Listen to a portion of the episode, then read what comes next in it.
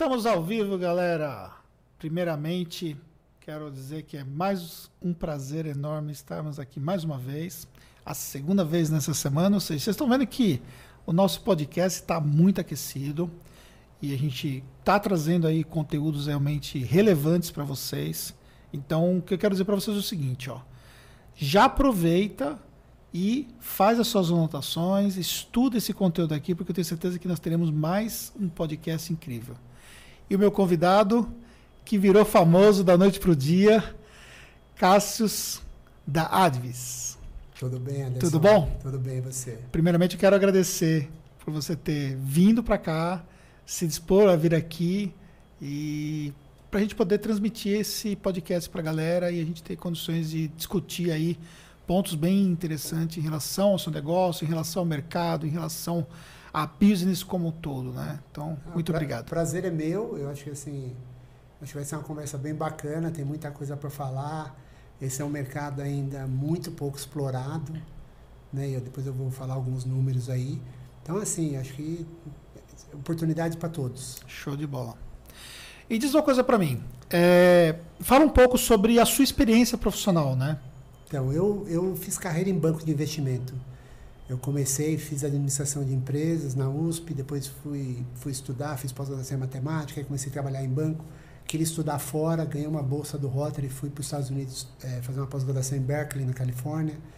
De lá eu consegui é, aplicar e, e, entrei na Universidade de Chicago, onde eu fiz meu MBA, mesma universidade aí do Paulo Guedes, né, de, da Escola de Chicago. E de lá eu fui trabalhar na mesa de derivativos da Merrill Lynch em Londres. Então fiquei vários anos em Londres, na Europa, entre Londres e Madrid. Fiquei na Merlin, depois eu fui para o HSBC montar área, né, virei tesoureiro para o sul, da, é, é, sul da Europa. E aí, em 2009, a Goldman Sachs me chamou para vir tocar de derivativos para América Latina, é, para o banco, aqui em São Paulo.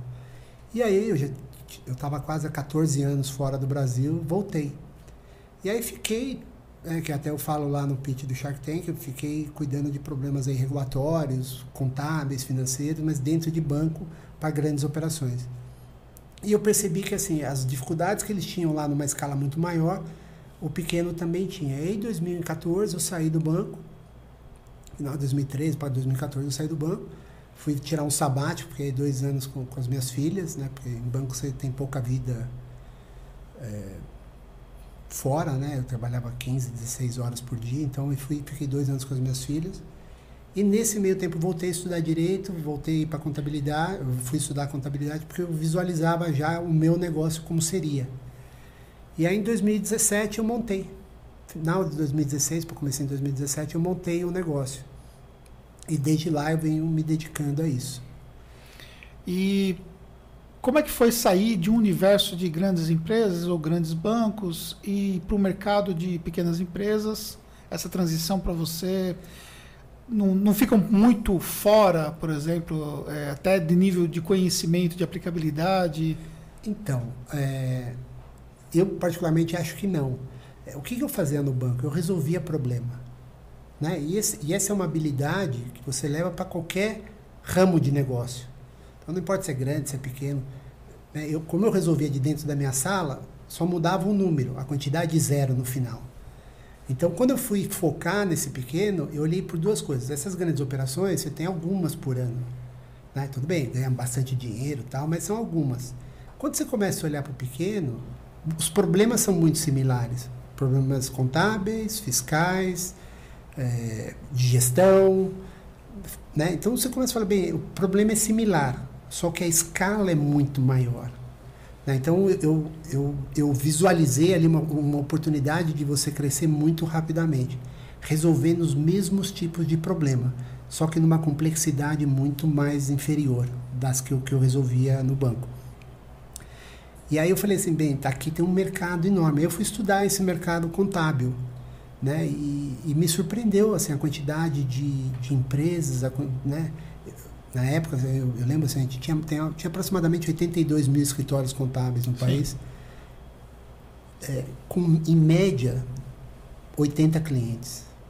É. Aí você fala assim, tem alguma coisa errada aqui. São 20 milhões de CNPJs, outros 20 milhões mais ou menos de autônomos que, né, poderiam ser CNPJs, acaba usando algum serviço contábil ali, eu poderia usar um serviço contábil. Então, assim, tem, vai, 30, 40 milhões de potenciais clientes. E o maior escritório de contabilidade hoje tem 30 mil. Aí você fala, 30 mil é 0,1% do mercado. Que é visto como sendo uma ameaça. E esse já é o maior escritório contábil que tem hoje. 0,1. Não é nada. Né? Eu teria que ficar preocupado se fosse lá 20%, o cara detém 20% do mercado. 0,1. Eu olhei para aquilo e falei assim, aqui tem um. Né? Deixa eu estudar melhor esse negócio. E foi quando eu comecei. Falei, se fizer o trabalho direito, bem feito, não é que eu tenha 1% do mercado, que eu tenha meio por cento do mercado. Já é um número astronômico. Já é um número astronômico. E eu falei, putz, eu vou focar. Aí, na época, o que eu fiz foi o seguinte: eu não sabia, eu não entendia de contabilidade, eu tinha uma visão de empresário. Eu falei, ah, vou fazer isso. E aí eu fui pesquisar, andando na rua mesmo, perguntando, entrava nas lojas e falava assim, cara, fala aí, o que você acha do seu contador? Nossa, voltei para casa desanimado, né? A percepção é péssima. Nossa, dificilmente eu achei um cara assim nessa minha pesquisa que falava bem do contador. E aí eu fui entender por que, que a percepção era tão ruim, né? E eu falei, bem, eu tenho que mudar a percepção, né? Eu tenho que atuar na aonde tem o problema. Não adianta eu querer fazer igual a todo mundo e você mais um. Né? Tem até aquele ditado, é loucura você querer fazer a mesma coisa e ter resultado diferente. Sim. E aí eu percebi o seguinte, é, a percepção, como eles viam o contador, era aquela coisa de eu pago para alguém me mandar imposto para pagar. Nossa, você para para pensar nisso, né? Às vezes eu, eu falo essa negativo, frase... né? Duas vezes negativo. Pois é, não importa se você paga 100 reais, 500 reais, mil reais, qualquer valor que você pagar é caro, porque a percepção é ruim. Já, pagar o imposto já deixa aquele sabor ruim. E ainda tem que pagar para alguém ele poder gerar o um imposto para você, aí é duplamente ruim. Falei, mas tudo bem, mas os contadores, eu no banco via, né, a gente lidava com contadores de grandes empresas, era muito. A qualidade do trabalho era muito diferente. Falei, mas tem muitos, muitos serviços que, que o contador pode prestar para ajudar efetivamente a empresa, para né, ela crescer. Só que no pequeno não faziam isso. Então, por isso essa, essa mentalidade. Então, era o cara fazendo assim, ele foi, cuida do fiscal. Ele não está preocupado em fazer os lançamentos, de ensinar né, custo, despesa, como funciona, lucro líquido, margem de contribuição. Não, ele faz, ah, tá aqui, entro lá no Simples Nacional, vejo quanto você faturou, te emito o boleto, acabou. Quando muito, eu faço a sua folha. Você para para pensar, só para fazer isso, é caro. 50 reais é caro, 200 é caro, 5 mil é caro. Não importa o valor, é caro. Aí né, eu falei, que que eu, aí eu fui perguntando isso aí, o que, que vocês gostariam de ver? Aí eles foram falando. Aí eu peguei, fiz um tabuleiro lá um dia, falei assim, se eu focar nisso daqui, eu já vou ser melhor que 99% dos contadores. Sem saber de contabilidade, hein? Eu, tô muito, é, eu descobri o seguinte, que é muito mais sobre relacionamento né, e foco no cliente do que sobre tecnicidade. Né? E é outra coisa que eu percebi também, percebi no direito, Contador tem contador, advogado, médico, eles têm um defeito grave. Eles gostam de falar uma linguagem que só eles entendem. Né? E a grande maioria do, da população não consegue se relacionar. Não cria conexão. Não cria conexão nenhuma. Então, mostra uma certa autoridade, né? e advogado gosta de fazer isso também, de falar uma linguagem, usar palavras pouco comuns do dia a dia. Ah, tudo bem, ah, o cara é culto e tal, mas você não gera empatia. Né? E eu falei assim, putz, se eu conseguir traduzir numa linguagem que o cara entenda, eu já vou me aproximar dele.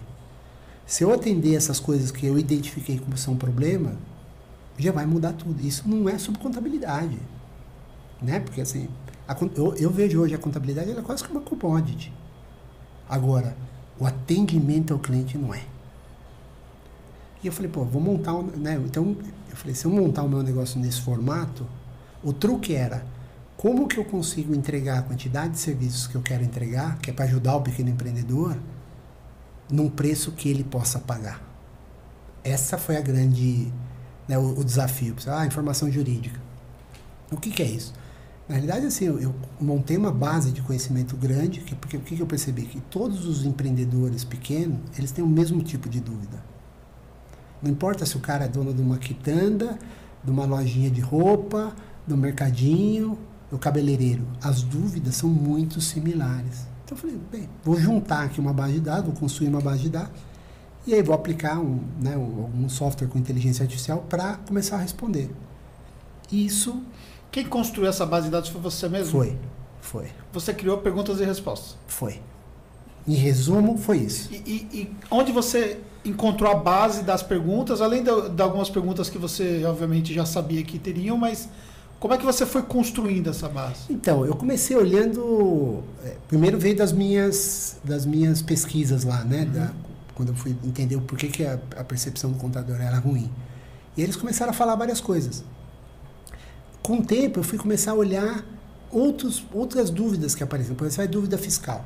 Vou dar um exemplo aqui prático. Você pega lá as 40 perguntas que o fisco coloca, ele tem uma, né, você for lá, ele, ele responde um monte de dúvidas sobre imposto de renda, sobre vai ler aquilo lá. Eu consigo ler numa boa. Mas o cliente não consegue. Eu falei, bem, daqui eu consigo fazer 80. Das 40 eu consigo fazer 80. Então eu vou quebrar e você bem sucinto. Então, né? E aí eu comecei a falar, pô, aqui tem coisas trabalhistas. Deixa eu olhar aí. E na internet tem um monte de coisa. Só eu fui montando essa base. E aí, é, quando eu comecei a testar o robô, foi legal porque é o seguinte, as pessoas vinham fazendo perguntas que o robô não tinha. E a gente foi Sim, respondendo e alimentando. Respondendo e alimentando. Né? E aí começaram a repetir as perguntas. Aí falei, opa, está funcionando uh, é, o modelo. Então, acho que o grande truque ali foi montar uma base de dados, mas também falar numa linguagem que o cara entendesse. Então, por exemplo, o pessoal vem perguntar para mim: posso mandar uma funcionária grávida embora? Né? Uma pergunta de dúvida trabalhista. Assim, a gente, em teoria, né, em teoria eu estou num, num, negócio de informação. Então, eu posso falar para a pessoa assim: ah, eu acho que você não deve por causa disso, por causa daquilo. Não, é bem simples a lei fala que não pode, que ela tem estabilidade até cinco meses após o parto. Está aqui o que diz a lei, a súmula 244, está aqui o link para o site do plano, você não precisa acreditar em mim, clica aqui que você vai ler. Quando você fala de uma forma bem direta para o cara, né, o que, que, ele entende? Eu posso mandar ou não posso? Fala, não pode. Está respondido. Eu não precisei te falar, você faz o que você quiser. Né? Agora, você entre, fa faça sabendo o que você está fazendo. Porque muita gente toma a decisão porque ouviu do amigo, porque o outro colega dele de uma outra lojinha também falou para ele que dava para fazer e não faz, e depois o cara recebe uma ação trabalhista tremenda. Ah, como assim tal? Então, eu falo assim, eu trabalho com informação, quero que a gente faça em banco. Você tem que precificar o seu risco. Então, eu te dou a informação para você poder tomar essa decisão. Em resumo, foi isso. Porque a gente fez uma coisa bacana. E aí, quando você foi construir tudo isso, é, depois você deu a máscara do robô para poder fazer esse processo. É, onde é que o cliente ele entra para poder fazer as perguntas? Então, a gente, quando você entra no nosso site, ele tem um robô que eu chamo robô genérico, né? É, ele responde dúvidas do site, do, da, da Advis, da é, como funcionam os planos, o que, que, que, a gente faz. Dúvidas técnicas é só na, na nossa área de clientes, que aí ele consegue responder pergunta técnica. Ah, ele faz uma pergunta dessa, o robô dá algumas alternativas. Então você mantém um serviço de chat para o cliente se comunicar. Sim. Você utiliza. Desculpa. você utiliza WhatsApp, alguma coisa? Então a gente usa todos os meios de comunicação possíveis. É, eu tenho, eu falo assim, a gente só não aceita sinal de fumaça. Uhum. A gente fala pelo Face, pelo Insta, pelo chat, por e-mail, por WhatsApp. E o robô está conectado com todos esses meios? É. Deixa eu desligar aqui porque eu tinha esquecido. Imagina.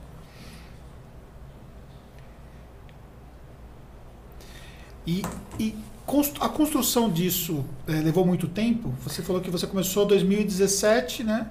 Então, em 2017 eu comecei a. Quando eu montei era só um negócio jurídico, né? Uhum. Mas eu falei, vou morrer de fome aqui, porque ninguém tem essa. O brasileiro não tem a cultura da prevenção, né? Exceto quando, é, quando ele consegue mensurar a perda. Então, por exemplo, um seguro de carro, ele consegue entender, ah, se eu pagar, sei lá, mil reais pelo seguro e me roubarem, eu sei que eu vou perder 50 mil, vou perder 30 mil. Agora, no seguro jurídico, assim, para eventualmente um contrato, assim, quanto que vale isso? Né? O brasileiro não tem essa cultura. E aí foi quando eu falei, não, eu preciso achar alguma coisa que seja obrigatório para as empresas. E aí foi quando entrou a contabilidade. Então, em 2017, eu não tinha nem começado a faculdade. E aí eu fui fazer isso daí, falei, deixa eu aprender. Eu sabia muito de contabilidade, porque eu tinha feito administração de empresa e toda a minha vida resol, resolvido o problema contábil. Mas falei, não, deixa eu pegar a formação pro, apro, apropriada, né? E, e, aí foi, eu, foi quando eu comecei esse, esse negócio. Então, assim, é difícil você é, começar do zero, né? Você falar, ter uma ideia. Mas assim, como eu, como eu sabia onde eu queria chegar e, e que tipo de problema que eu via, eu comecei a montar essa base de dados. Aí foi de mil, dois mil, três mil, quatro mil perguntas que a gente foi montando. Chegou a quatro mil perguntas. É. Então. E só para a galera poder entender, que às vezes o pessoal não consegue entender como funciona essa tecnologia, né? Então, a pergunta, se a pergunta for feita de diferentes formas, o robô vai identificar é, então, de acordo assim, com, a, com a eu vou tentar colocar de uma forma bem simples. Imagina que quando você cadastra uma pergunta no robô, você tem que ensinar ele. Né? Então, como você ensina o robô? Você começa a separar palavras e dar peso para aquelas palavras. Então, quando falar de gravidez, grávida, é, estado gravídico, né? você, você começa a dar um peso. Aí ele começa a reunir os assuntos relacionados àquela palavra dentro da base de dados. Ele começa a procurar. E aí ele vai falar, ah, você quer falar sobre... É, mandar a funcionária grávida embora, você quer falar sobre direitos, né, da, e aí ele começa a enumerar. E conforme você vai falar essa, né, você começa, conforme ele faz a pergunta e você começa a apertar sempre a mesma resposta, ele já começa a entender que aquele formato é para aquela resposta. E aí ele vai fazendo isso. Então, tem várias empresas que fazem esses, esses robôs com inteligência artificial. A tecnologia ela, né, é usada uma linguagem de programação chamada Python. É, essa tecnologia já é desenvolvida há muito tempo, né? Tem um robô da, da IBM que é o Watson que faz isso. Só que eh, o truque todo está na base de conhecimento, não está necessariamente na tecnologia. Uhum. Né? E aí eu foquei na base de conhecimento, que era esse o diferencial, não a tecnologia. Eu nunca fui programador, nem queria ser. Né? Não era esse o objetivo. Então foi montar essa base de dados. E essa sim, ela é potente. E esse trabalho de de criar essa base de conhecimento, te consumiu muito trabalho pessoal? Tudo consumiu muito trabalho, né? Porque quando você quer fazer uma coisa que ninguém fez, no formato que você imagina, tudo dá muito trabalho. Então dá trabalho você conectar sistemas diferentes, dá trabalho você montar a base de conhecimento, é, tudo, tudo é muito custoso, né? Mas o que o banco me ensinou foi você estabelecer método, controle e cobrança. Então eu gastei bastante tempo estudando método, controle e cobrança. Como que eu deveria fazer, qual o passo que eu deveria fazer, como eu deveria fazer. E aí quando você começa a colocar aquilo em prática, você começa a ver resultado. Né? O que eu percebo da maioria dos empreendedores que eu converso, ele tem uma ideia, mas ele não estruturou na cabeça exatamente todos os passos, né? o processo de você conseguir aquilo. Quando eu, eu dei um exemplo outro dia que falou assim, é como se você tivesse um quebra-cabeça de 5 mil peças. Quando você pega e abre lá a caixa, você fica desanimado só de olhar. Fala, putz, por onde eu vou começar? Só que depois fala assim, não, começa pela primeira peça, pela beirada, qualquer uma. Aí você junta uma na outra, vai juntando uma na outra. E, e, muitas vezes a pessoa quer olhar já o resultado pronto. E não funciona dessa forma. Então existe um processo para você fazer. Né? Então você pega. Você começa pelas laterais. Então. Sim e aí você vai juntando, eu vou fazendo um formato, né? É, a borda. Tem muito quebra-cabeça, eu tinha o meu processo. Então, e você vai, você começa pelas é. bordas. Você vai começando pelas bordas, aí você vai juntando. Você não pega assim, ah, eu vou pegar uma, uma coisa do meio, e vou ver quem cola. Não faz sentido, né? Então foi o que eu fiz. Eu falei, bem, deixa eu olhar isso daqui. Aí eu comecei a fazer dessa forma. É, demandou tempo, demandou, porque assim, imagina, hoje nós somos em quatro, naquela época era em dois, três. Né? E um fazia uma coisa, outro fazia outra, e eu, eu, ia construindo o, o business conforme as coisas iam acontecendo. E desde o começo eu comecei a terceirizar o trabalho. Eu não tinha intenção de, de. Eu fiz contabilidade, hoje tenho CRC ativo e tal, mas não era o meu objetivo fazer a contabilidade como ela é tradicionalmente conhecida, né? E eu também não queria fazer aquele negócio tipo as contabilidades online, que são self-service, assim, que você mesmo faz. Eu queria, porque a gente está num negócio, Anderson, de confiança. É diferente de você querer comprar um tênis da Nike. Você entra lá no site, vê a cor, o tamanho, ah, aperta três botões, beleza, frete, daqui três semanas chega na minha casa. Acabou. A, o contador, a informação, né, o advogado, essa percepção, você tem que ter uma confiança na pessoa. Você vai abrir número da empresa, né? Se, né, o cara, se ele sonega ou não, ele vai ter que mostrar essa informação para você. É uma informação delicada. Né? O cara às vezes tem vergonha. Tá? Então, assim, é um business de confiança. Né? Então, eu percebi isso logo desde o começo. Então, eu entendia que simplesmente aquele processo totalmente online, sem o contato humano, funciona para alguns, mas da minha percepção não funciona para a maioria. Né? A maioria, o grosso da maioria, porque eles ainda querem falar, querem ouvir a pessoa, né? Eles sentem mais confiança quando ouve a voz, quando é só o robô lá falando. A gente ainda não está no estágio de desenvolvimento que permita que as pessoas possam. Então você pega, por exemplo, esse maior escritório hoje de contábil, uma boa parcela deles é pessoal de TI, né? De, de clientes de TI que o cara está acostumado. Já tá acostumado. Exatamente, mas a grande maioria não está. Eles, eles às vezes querem falar, a dúvida é simples, mas eles querem falar. Então, é, eu percebi isso e falei, bem, eu não, não, quero ir por esse caminho e também não quero ir por aquele caminho tradicional de ficar lá, manda papelada e livro. Falar, ah, isso aqui, né, meu pai fazer esse negócio é retrógrado, não, não quero. Tem tanta tecnologia bacana, por que, que a gente não consegue adaptar? E aí foi nesse sentido que a gente começou a olhar. Então, quando a gente olhar cada passo, falar, então tá bom, eu vou terceirizar. Então o cara tem que fazer no padrão que eu quero, no prazo que eu preciso. Isso é desafiador. Isso é desafiador. É, é bem desafiador, porque é, a gente fala, e eu, eu sou contador, então eu posso falar, né? Como eu sou advogado, eu também posso falar como advogado. A gente é muito pouco profissional. Né? E eu tive a, a possibilidade, a sorte de ser treinado num ambiente completamente diferente do brasileiro. Que é aquela coisa de banco americano, né? Eu estou falando, você pega a Goldman Sachs, talvez considerado o melhor banco de investimento do mundo. Dificílimo para entrar, processo, muito, muito é, excelência em tudo que eles fazem. Então, quando você chega e começa a olhar as coisas no Brasil, você fala assim, a, a, o típico empreendedor é muito pouco profissional. A apresentação é ruim, o atendimento, o e-mail que o cara manda, manda com erro de português. Essa, parece besteira, mas às vezes chegam, chegam umas coisas lá no nosso no escritório, quando a gente pega de outra contabilidade, você fala, gente, o cara é semi-analfabeto. Né? tô, tô, assim, tô sendo bem honesto. Sim. Então, você olha e fala assim, esse era o cara que cuidava dos meus impostos, né? Eu penso, esse era o cara que cuidava dos impostos do meu cliente. Vixe, mas nada contra. Sim. Né? Mas mostra um grau. Então, como eu morei muito tempo lá fora, eu estava acostumado. Eu, dou, eu, sempre dou um exemplo, né? Você vai na Disney, por exemplo. Se alguém teve oportunidade, isso é o tipo da coisa que todo mundo devia ter o direito de Sim, poder uma até vez. Para aprendizado na vida. Para aprendizado, né? Você vai todo dia lá, tem a queima de fogos. Você chega no dia seguinte de manhã, não tem um papel no chão.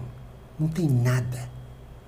Né? É um atenção aos detalhes brutal. E, outro dia eu vi uma coisa assim, eles fazem agora, por exemplo, uma, uma batata, que aí quando você aperta o ketchup, ele sai com o formato da cara do Mickey. Olha onde eles chegam. Eles, em vez de né, tentar fazer na batata, eles fazem no caminho do ketchup, que quando ele já sai, já sai no formato da cara do Mickey. Você fala, precisava fazer isso? Não precisava.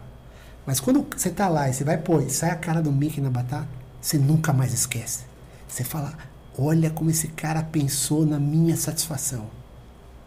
Né? Então, o detalhe do detalhe. É o detalhe do detalhe. Então, quando você vai ver, né? E eu falei assim, eu não preciso inventar roda, eu não preciso inventar sistema, eu não preciso fazer nada. Se eu simplesmente cumprir prazo, que é uma coisa que só depende de mim, fazer aquilo que eu estou dizendo que eu vou fazer, só depende de mim. Né? São coisas que a maioria das pessoas dizem que fazem, mas não fazem. Né? Porque o brasileiro tem esse costume de, ah, ele é muito passivo. Então você fala, ah, vou te entregar até sexta-feira. Se entregar na segunda, o brasileiro aceita numa boa. Lá fora não. Sexta-feira é sexta, não é quinta, não é sábado. Né? Então você falou que vai, você faz. Você não quer saber se o papagaio quebrou a perna, se a vovó pegou Covid. Você entrega aquilo que você prometeu. Então, são pequenos detalhes que no final do dia fazem muita diferença.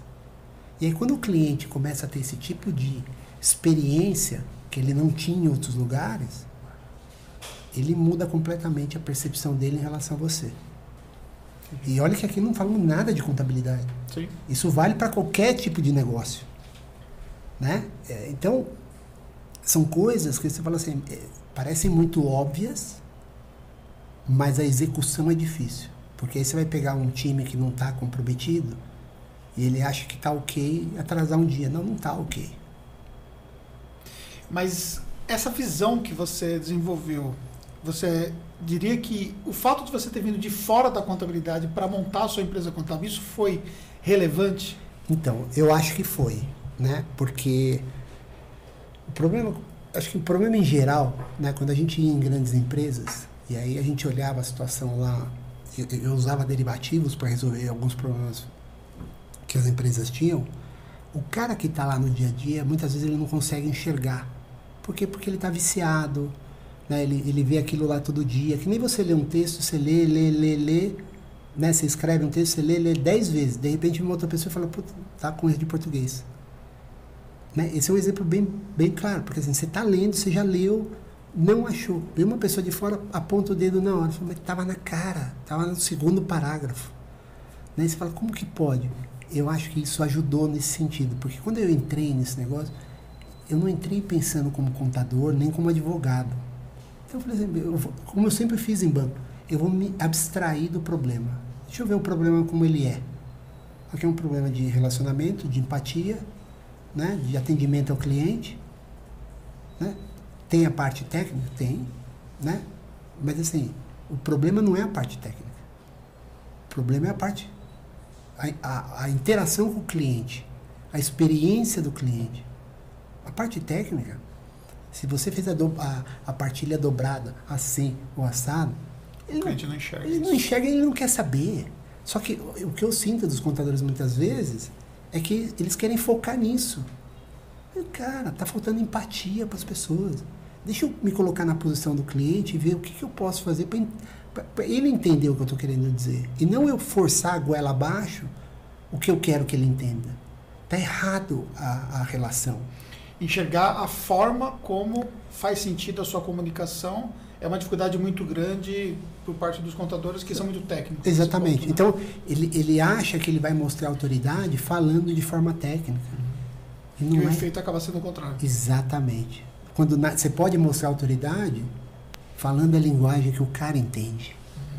Se ele quiser ser mais técnico, você tem que ter a base é, de conhecimento para discutir tecnicamente. Mas não é isso que ele está. Né? Ele está querendo saber se você consegue me explicar numa linguagem que eu vou entender. Então, eu vou dar um exemplo. Tem vários softwares aí de, é, que transformam o relatório contábil num dashboard. Eu uso no Conte. Uhum.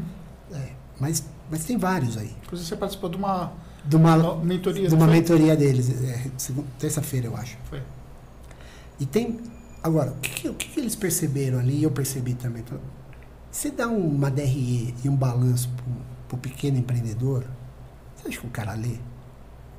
Não lê. Escritório, é, empresas maiores, tem um diretor financeiro, o cara tem uma, uma formação, ele, ele vai ler. O pequeno, ele vai te pedir aquilo normalmente quando é para você para levar para o banco para pedir um empréstimo. Mas você fala, me explica aí. O cara não sabe. Uhum. Né? Então, agora, o que, que ele entende? Você mostra um gráfico para ele, ele entende? a probabilidade é que ele vai entender muito mais, porque ele vê o gráfico da Covid no Jornal Nacional, ele vê o gráfico de não sei o quê, né? ele, ele, vai, ele vai acostumando. Agora, você dá uma DRI, que parece uma planilha de Excel, né? ou um balancete, que 10 páginas. E tecnicamente chama mais atenção pelo fato de ser visual, né? diferentemente do número que é muito abstrato. Né? E, exatamente. Então, assim, eu falei, bem, não tem muito segredo. Eu, eu perguntava para as pessoas, se você conseguir ver em gráfico, você preferia ou preferir ver isso daqui? Ah, o gráfico. Então eu falei, pô, vou, vou pegar uma tecnologia que já existe, né? Tem gente já que já investiu nisso, está pronto. Não tem razão para eu querer desenvolver do zero. E aí vou, vou, vou, acoplar. E aí eu fiz isso. Aí os clientes começaram, porra, que legal. Né? Show de bola. E uma coisa básica. Eu não estava preocupado como eu vou mostrar. Eu quero me mostrar que a minha DRE é toda formatada desse jeito. Eu estou preocupado com o que ele quer ver. Ele quer ver uma informação que ele entende. Então, quando você mostra em gráfico, você pode, você permite o cara aprender. Porque você tem uma discussão para ele falar, tá vendo? Está acontecendo isso, está acontecendo aquilo. E numa planilha de Excel, o cara não vai fazer. A grande maioria não faz. Uhum. Então, assim, você vê, não tem nada. Tecnologia tem vários que fazem isso. Né? Eu só peguei uma e falei, vou fazer dessa forma. Mas por quê? Porque eu li o cliente de uma forma diferente. Olha, pessoal, só que está aqui ao vivo, é, vou pedir um favor para vocês. O número de likes aqui está muito baixo. O meu convidado veio de longe, pegou uma chuva. Ainda bem que você tinha um guarda-chuva no carro que, que permitiu você não se molhar tanto, né? que você se molhou um pouquinho no, no braço e não. tal. Mas caiu uma chuva, já parou de chover, mas ele chegou bem no momento da chuva e tal, para poder agregar valor para vocês. Então, ó, por favor, vamos deixar o like aqui. E outra coisa importante, quer você tivesse assistindo esse, essa, esse podcast ao vivo, se você estiver assistindo ao vivo, já pega agora o link, ó. Você pode clicar aqui para poder enviar e faz o envio do podcast dentro de um grupo de WhatsApp, porque nós temos muita coisa ainda para poder falar. Nós nem começamos a falar ainda do investimento Shark Tank. Tem muita coisa bacana para falar que eu troquei ideia aqui nos bastidores, vocês vão ver algumas curiosidades bem bacanas. Então, esse é o primeiro ponto. E se você estiver assistindo né, depois que tiver gravado, não tem problema também, manda esse conteúdo para um colega seu, porque isso é realmente vai agregar valor, tá bom? Cassius, é, você, eu vejo que você tem uma visão é, bem diferente, bem fora da caixa do que é tecnicamente né, o empreendedor contábil. Isso é muito bom esse tipo de discussão porque é, releva uma coisa que eu venho falando há muitos anos dentro do meu trabalho, que para você ter sucesso na contabilidade como empreendedor, você precisa deixar de ser contador e precisa ser de fato um empreendedor. E o empreendedor, por exemplo, uma loja, ele se preocupa, por exemplo, com a atenção do cliente, se preocupa com o que faz sentido para ele, se preocupa em fazer uma comunicação que possa proporcionar é, um resultado na venda e tal. Quando a gente vai para o empresário contábil, ele tem uma dificuldade muito grande de entender isso, né? Primeiro porque ele está muito preso à parte técnica. Segundo porque ele tem uma visão muito técnica, então ele está preso à parte técnica, tem uma visão muito técnica. E no final das contas eu vejo você uma pessoa completamente não técnica, né? É, como conseguir conciliar isso, uma vez que você não tem esse objetivo, talvez esse viés tão técnico, e você sabendo que nós lidamos com uma atividade muito técnica, né? Como que você faz para conciliar tudo isso? Então, vamos, vamos colocar em perspectiva. É, o fato de eu parecer não ser tão técnico não significa que eu não seja. Show. Você tem que ser muito técnico. Perfeito. Mas só ser só técnico não ajuda. Não ajuda. Ser técnico é condição necessária, mas não é suficiente. Então, assim, eu me preparei, né? Eu, eu né? Você vê, até porque eu sempre gostei muito de estudar, fiz USP, depois fiz pós-graduação em matemática no ITA. Então, assim, eu fiz Berkeley, Chicago. Eu sempre fui estudar nos melhores lugares, estudei muito. Mas não significa que a minha linguagem seja, de alguma forma, ou arrogante ou longe do cliente. Então, isso sempre foi, sempre foi seu, isso? Eu sempre percebi, eu, eu cresci no mundo de banco porque eu, eu lidava com um produto que é muito complexo, que é derivativos. É tão complexo que ele quebrou a Sadia, quebrou a Perdigão, né, lá atrás, quebrou a Votorantim, né, e depois virou por, por questões de derivativos, operações complexas, né? E, e, eu, eu aprendi desde muito cedo, porque eu fui professor, né? Meu pai era professor, eu fui professor. Então, assim, e Einstein falava isso, né? Se você não consegue explicar algo que é difícil de uma forma simples, é porque você não entendeu.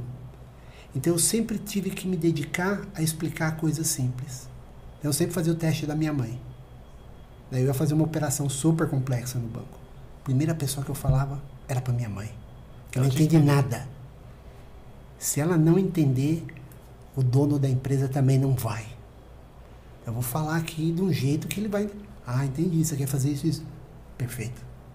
Aí quando ele trazia o time, da, o tesoureiro tal, Aí eu discuti o, o quanto ele queria ser técnico.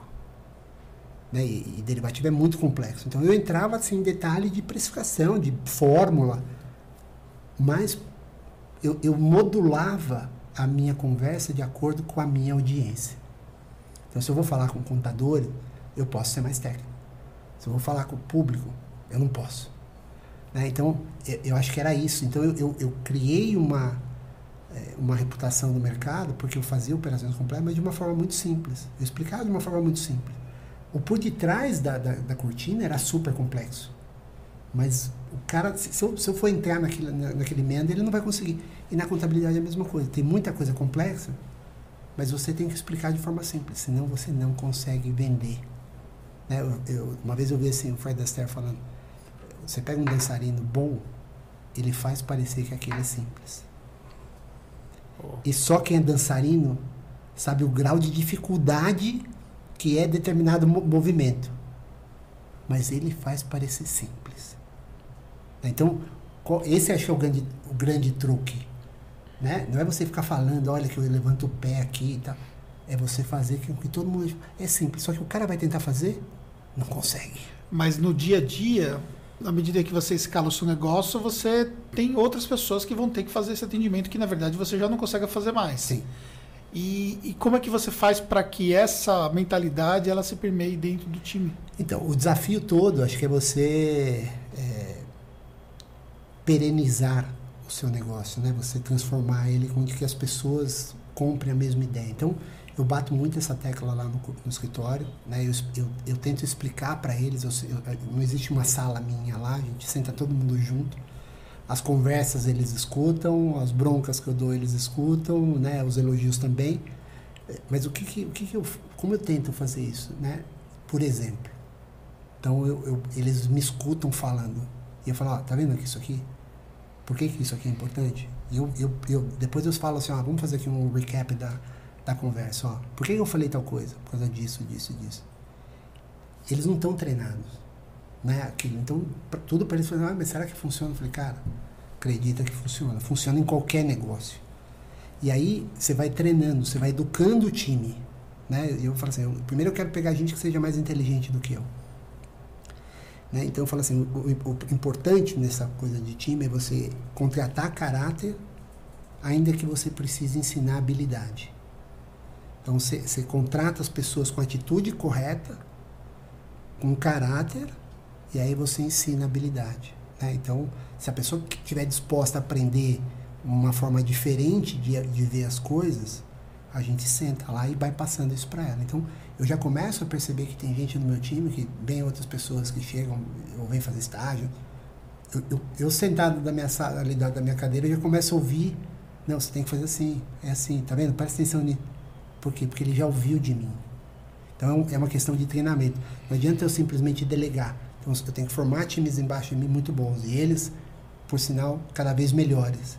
Né? Tanto que tem que chegar um determinado momento que eu vou chegar para o quarto, quinto nível vou fazer uma pergunta que eu não sei a resposta, mas ele tem que saber. Uhum. E eu acho que é esse, esse é o negócio. Agora, eu consigo fazer leitura de cliente, eu consigo falar, tá vendo como que a gente tem que lidar com esse tipo de situação? Porque às vezes liga cliente nervoso, não sei o quê, por diferentes razões. Como que a gente lida com isso? Né? As pessoas levam muito pro pessoal, acha que é um problema, né? Ah, ele gritou comigo tal. É, você tem que ensinar um pouco da inteligência emocional que as pessoas não têm. Né? Então, não é que não tem, elas não foram treinadas para ter, uhum. né?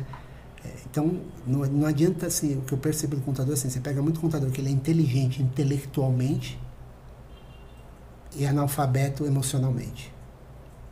Porque ele não treinou a inteligência emocional. Ele não treinou a empatia de sentar do lado do Cara, me explica o que, que te incomoda. O que, que, a gente faz de errado? É a linguagem do e-mail? Assim, até coisa de e-mail, eu falo para o meu time Cara, lê isso, eu, eu faço o teste do amigo. Quando eles vão escrever um e-mail, né? Eu falo assim, esse e-mail, você mandaria pro seu melhor amigo? Aí o cara fala, não. Então você não vai mandar. Isso, isso para você, você vê que é desafiador. É. Porque assim, a gente pega, se eu pego um menino lá, um estagiário, é fácil de ensinar. Sim. Ele não vem com vício. Sim.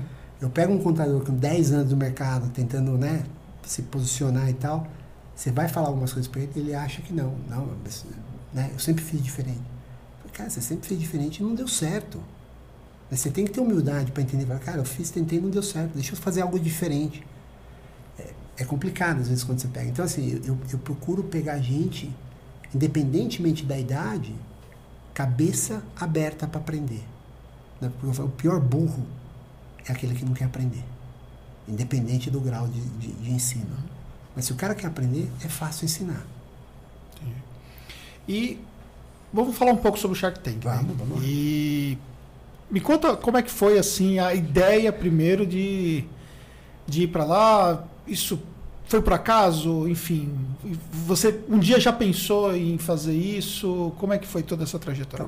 Então, honestamente, não foi nada por acaso. Uhum. Né? Eu passei três anos aí no meu negócio estruturando um modelo que funcionasse, né? que eu pudesse atender o pequeno empreendedor né? nos pilares que eu me proponho, né? que é consultoria empresarial, contabilidade, informação jurídica, num preço que, que coubesse no, no bolso dele. Então era esse o meu objetivo. Falei, então eu tenho que testar para ver se esse produto, né, fazer o tal do MVP, esse produto funciona. Quando eu vi que funcionava, falei, realmente dá para, se eu tiver escala, eu consigo ganhar dinheiro de forma séria. Eu falei, bem, contabilidade tem muito detalhe. E como a gente terceiriza várias coisas, vem pessoas com sistema domínio, outro vem com sistema alterdata, outro vem com continuidade. Então você tem que meio que padronizar aquilo. É, quando eu, eu achei um modelo que funcionava, falei, bem, agora está na hora de acelerar. Só que eu nunca fiz marketing. Né? Se entrar lá nos vídeos da, da, do YouTube da rádio, tem dois, três, não tem nada. Eu nunca foquei nisso. Eu falei assim, como eu estou num negócio de confiança, o meu melhor vendedor é o meu cliente. Se ele estiver feliz, ele vai me recomendar. Mas não é escalável. Então, não é escalável. Só que para aquele momento que eu estava estruturando o negócio, era o melhor modelo. Estava validando, né? Estava validando. Total. No momento que eu validei, eu falei, bem, agora eu preciso escalar. Aí eu fui olhar, bem, posso ligar para os meus amigos de VC. Ah, eles vão me ajudar com, com dinheiro. Eu falei, não era dinheiro que eu estava atrás lá no Shark Tank. Mas eles vão me ajudar com dinheiro, vão né, acelerar de alguma forma, usar contatos e tal. Eu falei, eu precisava de uma coisa mais potente, né, visibilidade maior. E eu já assisti o Shark Tank há muitos anos. Falei, putz, tá aqui, eu acho que é uma coisa que pode fazer um, é, uma diferença grande, né? um game changer. Assim. Mas você achava já desde o início que mesmo que não tivesse a possibilidade de ser investido, você iria ter visibilidade pela participação no programa? Sim, sim. Eu, eu fui pesquisar, né? Você pega o Shark Tank, por exemplo, ele tem uma visualização de mais ou menos um milhão de pessoas. Uhum. Então, independentemente, um milhão de pessoas, né? Você pega aí o meu escritório, que tem 30 mil hoje, mais ou menos, 30 mil dá quanto? Dá 0,3%. Uhum. Então, assim, se eu converter um pouquinho, eu já tô, já tô bonito, né? Só que, assim, eu, eu, eu entrei lá com a expectativa de... Eu não imaginei necessariamente que os cinco fossem investir, porque né, cada um fala, ah, esse não é o meu negócio, isso não é isso, né? não é a minha área, não gosto. Eu não sabia se os cinco iam investir, mas eu sabia que eu atendia a dor dos cinco. Uhum. Então, eu falei, eu tenho um negócio que potencialmente é um mercado muito grande, muito pulverizado, né? muito pulverizado, que se bem explicado e bem posicionado, vai gerar interesse. E aí eu fui participando das etapas lá do Shark Tank, né? Comecei, fiz inscrição no site e tal, eles foram chamando, aí vai mandando, você manda vídeo, aí manda, preenche questionário, você vai, são várias etapas. Isso A- leva tempo. Uns quatro meses, quatro, uns quatro para cinco meses, mais ou menos. E aí, em setembro, eles me ligaram e falaram, ó, você vai participar do programa, nós vamos gravar no final do mês. Eu falei, tá bom. Você ficou surpreso? Não. Assim, porque con- conforme você vai passando as etapas, Você já estava. Você vai, você vai criando confiança. Né? E uma das etapas anteriores foi fazer um, uma simulação do Shark Tank. E aí, como que era isso? Eles, põem, eles contratam vários consultores de empreendedorismo, fica o pessoal da produção, aí você faz uma live, né? Nós um- no Zoom lá, sei lá, tinha 10 pessoas, né? E eles começam a te perguntar várias coisas como se eles fossem o Shark. Para ver como você reage, né, na, na- no seu plano de negócio lá, como você reage, como você reagiria lá no dia. Você sabia que tinha isso? Não. Não, não sabia. Aí um dia eles falaram, "Ah, nós vamos fazer aqui um, um, um- uma vídeo call tal para conversar com as pessoas tal, e vai ter e aí nessa falou, você vem preparado para fazer o seu pitch. E aí eu fiz o pitch. Começamos, então foi muito parecido, fiz o pitch. E aí os caras começaram a martelar. Né? Então eu acho que eles queriam ver o quanto você estava preparado tal. E, e eu amassei. Né? Porque eu, tava, eu conhecia muito do meu negócio. Eu, eu tinha gasto muito tempo na, na, na, na prancheta, né? para falar assim, antigamente desenhando e escrevendo o negócio. Então eu sabia exatamente todas as dores que os caras podiam ah, tecnologia, isso, escalabilidade e tal. Eu sabia o que responder, porque eu já tinha pensado sobre o problema. Então foi muito boa. E eu tinha algumas coisas bacanas também no meu que não apareceu, né? Eu tenho uma ONG de educação muito legal. E aí eles perguntaram, no dia lá do, da, da, gravação do Shark Tank, eles falaram, por que, que você só está vindo agora? Aí eu falei, ah, assim, porque eu esperei, eu, eu eu por três anos testei o modelo, da mesma forma que eu testei na ONG. Aí o que ONG? Aí quando eu contei a ONG, os caras piraram. Que nem apareceu no programa. Que nem apareceu no programa. É uma ONG chamada Primeira Chance, a gente pega crianças com renda familiar de um salário mínimo, que ganham uma medalha olímpica de conhecimento, o BMEP de matemática, o EBF de física, tira da escola pública e coloca nos melhores colégios privados do país para eles entrarem nas melhores universidades. Então eu tenho vários alunos no ITA, no IME, é, tem no MIT, tem na New York University, federais do Brasil inteiro. E aí, os caras falam, puta, esse cara não está só pensando, né, do ponto de vista, ah, quero ganhar dinheiro. Não, ele, ele tem uma, uma proposta diferente.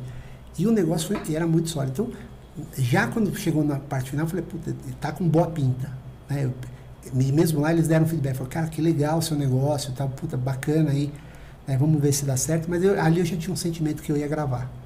E aí no dia da gravação eu entrei realmente muito bem preparado. Né? Então aquilo que vocês viram, que é 10 minutos, da 1 hora e 40 que eu fiquei lá. Você ficou 1 hora e 40. 1 hora e 40. Para ser colocado ali 10 minutos. Para ser colocado 10 minutos. Mas o que vocês viram foi um reflexo daquela 1 hora e 40. Uhum, sim. Né? Todas as perguntas eu respondi assim, sem, sem pestanejar. Mas o, é, as perguntas foram muito mais do que aquilo. Ah, muito mais. Assim, eles, eles, eles fazem perguntas. Assim, eu fico imaginando, se você não está bem preparado, como muitos empreendedores que vão lá às vezes não estão bem preparados, puta, deve ser duro. Né? E eu vejo, você vê no programa às vezes, quando o cara começa, né, ele começa a gaguejar, ele não sabe os números da empresa, ele acha. Aí eles massacram. Né? Eu não tive esse problema, porque eu entrei muito preparado. Né? E aí o que eles perguntavam, eu tinha todas as respostas. Eu já tinha me pensado, eu já tinha imaginado como resolver. E aí eles sentiram segurança, porque eu realmente sabia do que eu estava falando. Né? Coloquei de uma forma bem simples, que todos ali puderam entender de uma forma simples. É, e acho que o único momento que eu, eu dou uma vacilada para responder é quando eu vou fazer a conta para o João. Que aí fico. Foi o único momento. O resto, todos, né? E eles perguntaram de tudo, eles queriam saber detalhe do detalhe. Falaram, mas como você vai fazer isso? Como você vai escalar? Isso, e aquilo, e, e a tecnologia? Quando você vai investir? Mas né, o seminário fala, é, pô, meus amigos investem muito dinheiro em tecnologia, como que você vai fazer isso? E aí eu respondi para ele, ele falou, cara, que legal, nunca tinha olhado por esse lado. Eu falei, pois é. Então, assim, é, fez a diferença. É porque nós temos uma referência que é, obviamente, a Contabilizei, né? Que trouxe um caminhão de dinheiro e você nem se compara, né? Isso foi uma coisa, por exemplo, que eles calcularam um pouco assim, tipo... Então, eles tinham, acho que eles tinham em mente a contabilizei. Pô, é, até falaram lá, pô, recentemente a Camila fala, tem as scale-ups e tal, uhum. Tiveram investimentos grandes e tal. Eu falei, é verdade, né? Só que o modelo deles exige um investimento em tecnologia muito grande, né? E, está tudo bem. O meu modelo não exige. Porque eu não tô com. Eu, o meu objetivo aqui é não fazer algo diferente. Não é fazer. Não é inventar algo diferente. É melhorar a eficiência do processo. Você pega os softwares aí, todos. Tem muito software bacana, uhum. que muitas vezes é subutilizado. Sim. Eu falei, se eu utilizar de forma. Eu já saio na frente. Uhum. Então, e que também naquela época não existiam esses softwares que nós temos hoje no mercado. Né? Exatamente. Então, assim, eu chego no momento né? A contabilizei talvez lá quando pensou lá atrás não tivesse, falei, eu vou ter que desenvolver. Travou, né? Uhum. Maravilha. Né? Levantaram dinheiro, perfeito. É, quando eu cheguei, quando eu fui olhar isso aqui, já tinha. Né? Então eu dei, eu dei um exemplo lá para o Semenzato no dia. Eu falei assim: ó, vou dar um exemplo aqui. Eu posso querer emitir nota fiscal no, no Brasil inteiro, montar um puta time enorme de, de pessoas para tentar fazer a, a integração com as 5.500 prefeituras. É o um modelo. Vou gastar um, rio, né, um caminhão de dinheiro, né, porque o pessoal de tecnologia também não é um pessoal simples. Né, uhum. Né, eles mudam de barco muito, muito rapidamente. E deve é caríssimo. E é caríssimo. Eu posso que eu tenho outros aqui, eu posso te falar 10 empresas que eu posso emitir nota fiscal por um real por CNPJ por nota. Então, assim, se o meu ticket médio é por volta de 200 reais, se eu cobrar 201, vai mudar pro cara? Vai. Só que eu não precisei gastar aquele caminhão de dinheiro. Então, eu quis montar um negócio com muito pouco capital. Então, ele pode escalar com baixo capital que é diferente do modelo da Contabilizei. Olha que eu já tive empresa lá, super legal o modelo deles. Uhum. Mas para quem é, é independente, uhum. né? o cara não tem problema de ficar lá ligando, né? Perfeito, funciona muito bem. Que se alinha muito com o tech, como você falou. Né? Exatamente. Agora, qual que é a percentagem do tech em relação ao, ao público total? Uhum. Né? É, um, é, assim, é muito pequeno. Então eu quis fazer diferente. Eu falei, não vou fazer a contabilidade online, né? Propriamente dita. Eu vou fazer o que ele chama de contabilidade digital. Uhum. Vou tirar a papelada, mas eu vou dar um atendimento personalizado. Mas lá você no pitch, você. O nome, nome da sua empresa tem contabilidade online mesmo? Não, isso é só Advis. A gente fala assim, é que as pessoas. É o tipo da coisa. Se eu for falar, é contabilidade digital. É, isso ele, não, não, conecta com, com os investidores lá, né? Ele não consegue entender. Então é. você fala contabilidade online, porque o, o cara por isso que eu falei, é aquela parte de você falar a linguagem isso. que ele vai entender. Se eu falar, é a contabilidade digital. Que, ah, assim, você começa a complicar uma coisa que não é uhum. complicada. Né? Ah, tudo bem, tecnicamente não é a mesma coisa, mas naquele nível, você não precisa entrar naquele nível de detalhe. Sim.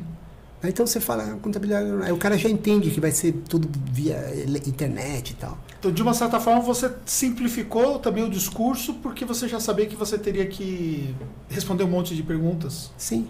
Então, assim, eu, eu, eu preparei um pitch lá e falei assim, eu, eu vou, eu vou, eles, eles vão ter muitas dúvidas sobre os números, sobre os tickets, como que eu consigo cobrar isso e ganhar dinheiro, né? E eu acho que foi diferente porque, e até outro dia eu, numa outra live os caras fizeram uma análise do meu negócio e achei até interessante algumas coisas que eles falaram. E é verdade. Eu tenho serviços baratos que atendem um público bastante grande, mas eu também tenho outros serviços que não são tão baratos que eu não obrigo ele a pagar. Então, quando ele quer e ele sente confiança, ele me chama. E aí aquele eventualmente aumenta meu, o meu ticket médio. Então, por exemplo, CFO as a service. Né? Quantos oferecem esse tipo de negócio? Você vê BPO por aí. Sim. Ah, contas a pagar, vê. Mas e o diretor financeiro? Mas você se envolve pessoalmente? Não? Sim. Eu, então eu pego, por exemplo, eu tenho quatro empresas que eu sou CFO as a Service, que a Advis é CFO as a Service, e a gente vai lá, o que, que eu faço? Eu chego, como eu já sei o que eu tenho que olhar, vou me dar um balanço aqui. Daí, eu vou lá, vamos olhar essa linha, vamos, vamos, né? ah, vamos abrir isso aqui, aqui, aqui, aqui, aqui, aqui. Aí eu chamo o time e falo, ó, temos que diminuir isso, isso, isso, isso. Vão lá e façam isso. Eu não fico no dia a dia fazendo tudo, mas eu vou lá e oriento uma vez por semana. Ou, ou presencialmente ou não. Né? Então, assim, são coisas que não são todos os empreendedores podem fazer, mas os que podem acabam contratando. Então, você vai mudando. Eu saio daquela coisa simplesmente da contabilidade e muito mais para uma empresa tipo uma Amazon de serviço. Uhum. Então, tudo que o cara pensa em termos de burocracia, ah, precisa de um certificado digital, eu ajudo. Quase todos os contadores fazem isso também. Uhum. CFO, eu ajudo. Alvará, eu ajudo. Sou eu que faço? Não. Né? Mas eu facilito a vida do cara, eu resolvi um problema para ele. Em vez de ele ficar ligando, procurando no Google, será que é conheço com aquele? Ah, não, eu respondo para ele, ele sente confiança e fecha. Mas isso, no caso, não é escalável, né? Porque depende, inclusive, da sua posição, né? Você acha que, conforme o seu negócio evoluir isso? Você consegue continuar entregando? Você consegue replicar isso? Eu, eu entendo que eu consigo. O modelo que eu fiz, eu consigo. Obviamente, é, as pessoas... A empresa começa a ficar muito a minha cara. Uhum. Né? Então, eu vou, eu vou acabar naturalmente caminhando para um modelo onde eu vou ter que aparecer muito mais na internet do que eu apareci até hoje. Né? Isso para você é desafiador? É diferente. Né? Assim, eu nunca fiz. Então, assim, você vai ver minhas filhas... Eu apanho do Instagram né? Eu tenho umas coisas que eu tenho uma certa dificuldade porque eu nunca me. Você é mais low profile. Super, né? Eu gosto assim de quase não aparecer e tal. Só que eu vou ter que mudar, se eu quiser, porque assim, as pessoas começam a olhar para mim como sendo uma referência, né? E eu sou a Mas mesma você tem cara uma de articulação incrível, né? É impressionante. A gente poderia ficar quatro horas aqui conversando e a galera estaria acompanhando porque você tem uma articulação incrível. E isso mesmo para você, com essa articulação, você acha que é difícil aparecer? Até então foi difícil aparecer. Agora vai ter que mudar um pouco. É, não, não é que era difícil. Eu, eu nunca me interessei. Ah, entendi. Né? Eu nunca, nunca quis ficar aparecendo, né? O meu, o meu Insta era só para minha família, né? Eu nunca tive essa preocupação de fazer. É, obviamente aquilo mudou. Então hoje eu tenho, eu começo a aparecer em vídeo, dar dica, não sei o quê, porque assim, as pessoas começam a olhar para mim como sendo uma referência a ele. Então eu acho que eventualmente eu consigo escalar, não porque eu, talvez vá ter todo mundo lá né, me replicando, Uhum. mas porque eu, eu vou me adaptar a uma linguagem onde eu vou conseguir chegar a muito mais gente. E o que, que representou em matéria de visibilidade para vocês é, depois da apresentação do programa? Cara, foi. Assim, eu, eu tinha ideia que ia vir bastante gente, né? Mas veio uma avalanche de pessoas. Né? Assim, a gente, a gente apresentou o programa no dia 5 de fevereiro. No dia 20 de fevereiro, já tinha aproximadamente quase 5 mil pessoas que entraram em contato com a gente. Tem curiosos, tem gente já querendo fechar. A gente já fechou vários contratos de, gente que não tinha contador. Né? Então, muitos estão em negociação porque o cara tem que avisar, ou dar 30 dias de aviso prévio, aquelas coisas. Mas foi aparecendo também assim coisas muito bacanas. Né? Começou a abrir uma, um mar de oportunidades, que coisas que eu não tinha nem visto antes. Entendi. Né? Mas você começa a falar, pô, por exemplo, agora a gente oferece um negócio de é, proteção patrimonial, é, limpar o nome do cara do Serasa. Né? Então foram aparecendo coisas do caminho, mas assim, tem muita gente assim, eu diria assim, vai, 10% de curioso, 10% de parceiro e gente querendo trabalhar com a gente, e o resto de tudo. Aí desse lá, 60%, 70% no simples, 20% no presumido e uns 30% no presumido e 10% no, no, no lucro real. E, e, assim, cara, mudou. Né? Você pega 2, 3 mil, 4 mil, que eu converto aí 10, 15%, 20%, já saio de para mil, dois mil clientes. Uhum. Então, cara, é um, é um game changer, assim, muda drasticamente, né? Você. Mas você se sentia preparado para toda essa demanda? Então, eu sentia, mas eu, não, eu, eu imaginava que ela fosse ocorrer de um período, talvez, é, um mês e meio, dois meses, ao longo do processo. Até porque a escolha do contador não é assim, o cara acorda, ah, eu vou apertar o botão aqui, né, escolher um contador, não, não funciona assim. O cara vai, ele vai pesquisa, ele vai olhar não sei aonde. Então, e veio assim, numa avalanche de uma vez só. Agora, o que ajudou muito foi a IVA, que é o meu robô. Uhum. Eu já tinha pensado lá atrás, então a IVA responde muita coisa. Uhum. Né? Como que faz, como que funciona. Aquelas perguntas típicas que o cara entra no site e fala, ah, mas como funciona isso? Como é? A IVA responde. Ela te dá até o orçamento do site. Uhum. Né? Então, isso facilitou bastante o trabalho. Se eu não tivesse a IVA, é, eu tinha um problema. Porque eu ia gerar uma demanda muito grande e uma insatisfação também muito grande. Mas o robô me ajudou. Né? E o robô ele fala uma linguagem muito coloquial. Né? Se um dia você entrar, você vai ver, ah, tudo bem, ah, então agora eu vou tomar um cafezinho enquanto você fica pensando. Né? Então, assim, parece realmente uma pessoa do outro lado. Essa concepção dessa linguagem coloquial foi sua foi ou minha. Foi sua? Não, foi minha. Então eu sentava e falei, putz, isso aqui ah, eu pedi às vezes ajuda para Você humanizou o robô? Eu humanizei o robô. Porque você vai pedir para o advogado, escreve aí. Não, data vênia não, cara. Não, meu. né? E aí fala, não, vamos falar assim. Então, ah, tamo junto, né? Então escreve lá, robô TMJ, tamo junto. Pô, volta aqui, ai, me avalia meu serviço aí, ó, mas se, abra o seu coração, fale a verdade. Mas se for muito ruim, é capaz que eles me tirem da tomada. Cara, você vê uma coisa daquela assim, é simpático, né? Não é uma coisa, ah, muito obrigado, né? Então eu tentei humanizar o máximo pro cara, para ele sentir que ele não tá falando só com o robô, né? Então eu falei, pô, legal. Ele falou, ah, o que, que você achou do nosso preço? Achei caro. Sério? Você já parou para pensar que a gente olha, a gente faz isso, faz aquilo, faz aquilo outro? Você talvez não esteja olhando só o preço, né? E, e, preço às vezes pode ser mais caro, pode ser mais barato, mas assim, o valor é diferente. Ah, não sei o que, é verdade. E aí ele, ele, vai, ele vai te induzindo a, a, repensar o modelo. Porque você vê muitas coisas. Ah, meu contador eu pago 100 reais. Você está dando 130 reais. Tá caro. Aí, né, a pergunta é, seu contador faz revisão de contrato para você? Seu contador responde dúvida jurídica de qualquer assunto para você, civil, consumidor. Né? Trabalhista às vezes responde porque tem, tem folha. Mas ele responde? Não. Tudo isso você já colocou para visibilidade no robô. Exato. Então, quando a pessoa olha e fala, pô, legal, você quer ver como funciona? Você não precisa mais pedir para o seu amigo, para o namorado da sua prima, ficar pedindo favor. Você Aí, criou um robô que fecha a venda? Então, ele, ele, ele entrega quase pronta. Né? Ele não fecha ainda. Eu não consegui. É, antigamente, meu site, o cara podia contratar na. Mas dava um BO muito grande, porque era muito pouca gente que ia fazer, e quando ia fazer dava problema. Eu falei, não funciona. Por quê? Porque o cara demanda esse negócio da confiança. Às vezes, ele, por mais que você tenha explicado, ele fala, mas será que isso aqui é, é verdadeiro? Será que é real? Então, às vezes, a gente liquida a fatura com uma ligação. Uhum. Então chega para mim o relatório do robô, com o nome do cara, a empresa, né? todos os detalhes. O diálogo inteiro. Eu vejo a, a, curiosidade dele no robô inteiro, o diálogo inteiro do robô com ele. E quem liga? Muitas vezes eu que ligo. Você ainda está nessa fase de você ter que. Então, eu ligo para alguns, né? Meu time e o resto do time liga para os demais. Eu não consigo ligar para todo mundo, uhum. né? Mas é, como o robô já veio muito preparado, você quer fazer uma abertura de empresa. O robô já identificou, chega para a gente, o cara quer abrir empresa, a gente já manda um e-mail, já vem com aquilo, o cara já vem e fala assim, faltou boleto.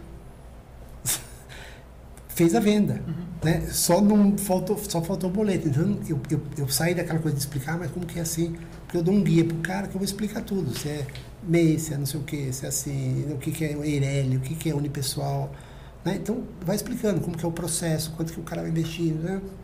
Muito clarinho. O cara fala, pô, legal. Aí ele reclama, pô, não, chega, não veio o boleto junto. Não, beleza, então agora, né, preenche o formulário. Tem que preencher o formulário para a gente entender o que, que, você vai fazer, que tipo de negócio e tal. Então, tem coisas que você consegue fazer de uma forma automática, né, quase automática, mas outras não. Então, assim, é, como, como a contabilidade permite que a gente possa né? Dificilmente o contador aceita que você fale assim, ah, vou sair esse mês já, mês que vem, boa sorte. Né? Quase todo mundo pega um aviso prévio.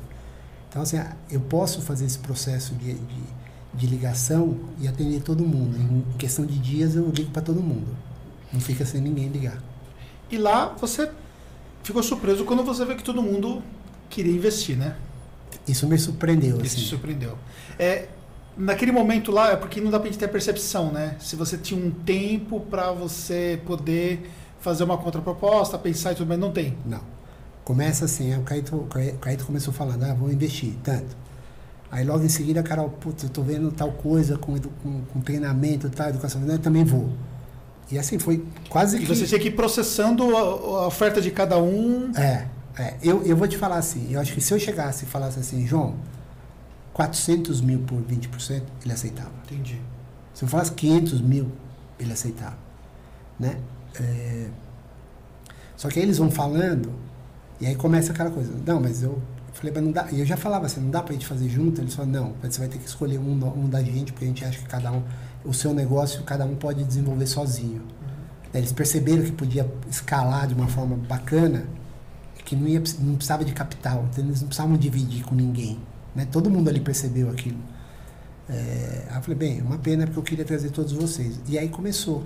Aí depois que, eu, que eles falaram, você tem que escolher um mesmo. Eu falei, putz, tá bom, então vou, vou aqui com o meu coração, vou escolher o João.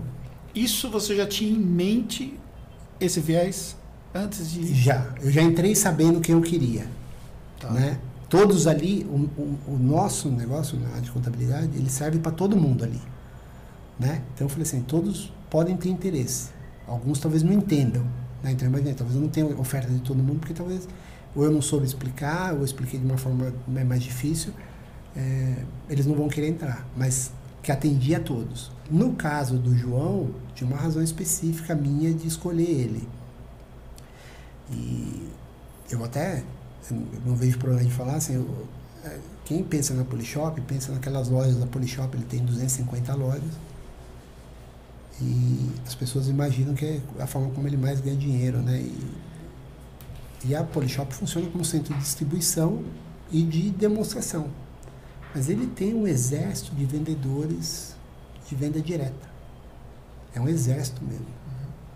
O mesmo cara que vende tipo Natura, Inodê, muitas vezes o cara vende produto da Polishop. Uhum. E o que, que a Polishop faz, que eu já sabia porque eu tinha feito o dever de casa, ele, ele retém o imposto dos caras. Uhum. Só que é imposto de pessoa física. Então, imagina se a gente pejotizar esse exército. E aí quando você fala em pejotizar, é gente que vai precisar de contabilidade. Uhum. E aí eu tinha um número na cabeça de mais ou menos quantos mil é, soldados ele tinha no exército, né? que era relativamente maior do que as 900 franquias do Caíto, ou as 2.500, 400 é, franquias do Semenzato. Mas o pitch do Caíto, para você, foi forte quando ele falou das franquias, né? Isso não pesou, você não pesou, mas aqui a franquia pode ser um, um business maior do que é o vendedor e tal. Mentalmente isso não te confundiu um pouco? Ou você estava muito claro? Não, eu estava muito claro. Né? Até porque assim, eu já sabia do, do negócio do Caíto. Né? Eu sabia do negócio do Semenzato. Falei assim, sim, são duas mil franquias, 900 franquias. É, mas eu pensei também, nada me impede de eu eventualmente chegar no Caíto depois. Ou no Semenzato depois. Né? E hoje eu já estou falando com o Caíto. Para as franquias. Independente de, de não ter escolhido ele. Né? Então, mas eu, eu queria ganhar escala. E eu achei que o João era o cara que podia me, me, me levar lá para níveis muito mais próximos do contabilizei mais rápido. Né? Sem ter que necessariamente ficar correndo, ligando para os amigos para apresentar. Você pode usar a própria base lá para alavancar.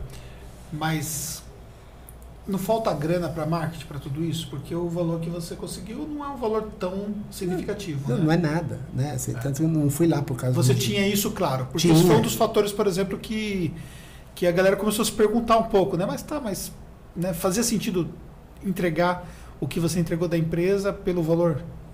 Então, as, as pessoas falam, ah, você não vendeu muito barato tal. Eu falei, é, eu falo, cara, olha só, você pode ser.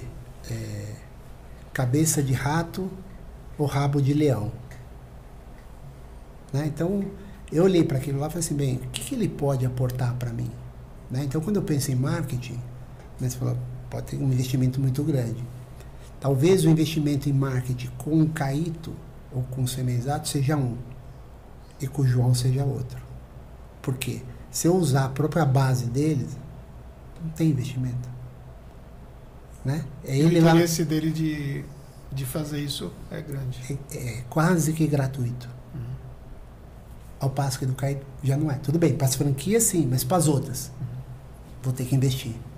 Com o João, eu falei, não, eu tenho um número significativo que eu não vou precisar investir tão pesado em marketing. Porque, né, e, e o João fala uma coisa no, no, no dia lá, que depois muita gente falou, pô, ele falou, eu quero investir mais porque eu acredito em você. Você vê o poder né, da, da autoridade, da confiança. Quando ele fala isso, um monte de gente fala, pô, se o João acredita em você, pô, eu quero virar seu cliente.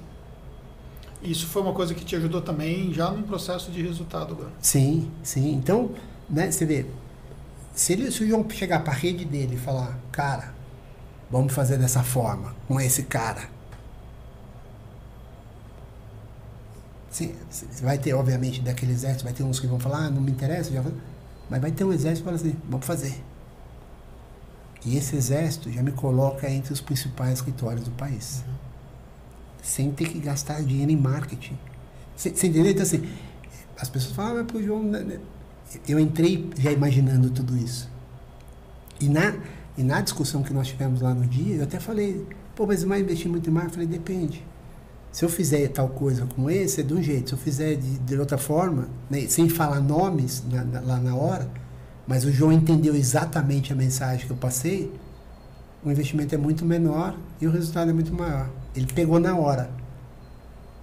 Né? Então, é, é, o que eu falei assim, de você entrar preparado, sabendo. Eu, eu sempre falo, entre numa reunião mais preparado que do outro lado. Você tem que saber. Se vira, descobre, né? Você tem que entender com quem você vai que conversar. Você falou logo no começo que você estudou muito, você se preparou muito para aquele pitch. Exatamente. O pitch em si, não, mas a minha história de vida me levou a chegar naquele ponto que me permitia conversar com eles de igual para igual. Né? Tanto que eles, um deles falava, putz, você podia estar sentado aqui com a gente. Uhum. E eu falei, eles sentiram isso. Né? Mais para frente, né? Ele falou, cara, você não é o típico empreendedor que a gente vê aqui. E você acha que no caso, por exemplo, na média dos empreendedores que vão lá buscar investimento, você se sobressaiu nessa questão toda? Então, eu me sobressaí, mas não você fala assim, ah, porque eu sou mais inteligente? Não. Ah, porque eu sou mais bonito? Não. Porque eu entrei mais preparado. Uhum. Eu, eu olhei os números, eu tinha tudo na ponta da língua. E eu fiz uma coisa diferente. As pessoas muitas vezes vão lá é, meio com vergonha de mostrar os números e tal, e eu fiz diferente. Se vocês olharem minha, o meu pitch lá, do meu lado esquerdo tinha um, uns painéis lá que eu coloquei. Lá tinha todos os KPIs da empresa, todos os números. Cara, que é transparência total. O mercado ele é muito maior, né? Então, assim, tá aqui. Eu, a discussão não é sobre o número. Vamos falar sobre o negócio, que isso sim é, é enriquecedor. Eles tiveram acesso a esses não. painéis antes de você não, entrar? logo antes de eu entrar, porque assim, sai alguém, sai uma pessoa que está gravando, aí eles baixam a cortina, né? E aí vai o pessoal da produção lá e, e monta, cada, cada empreendedor, eles montam um cenáriozinho, né? Eu já tinha ido numa, eu gravei numa segunda, e eu tinha ido na sexta-feira e montado o cenário. E eu montei no mesmo dia que uma outra, uma, uma outra menina de produtos eróticos, foi uma semana antes de mim, chamada Sussurra, ela, ela montou também. Então eles filmam, gravam, e no dia eles montam igualzinho.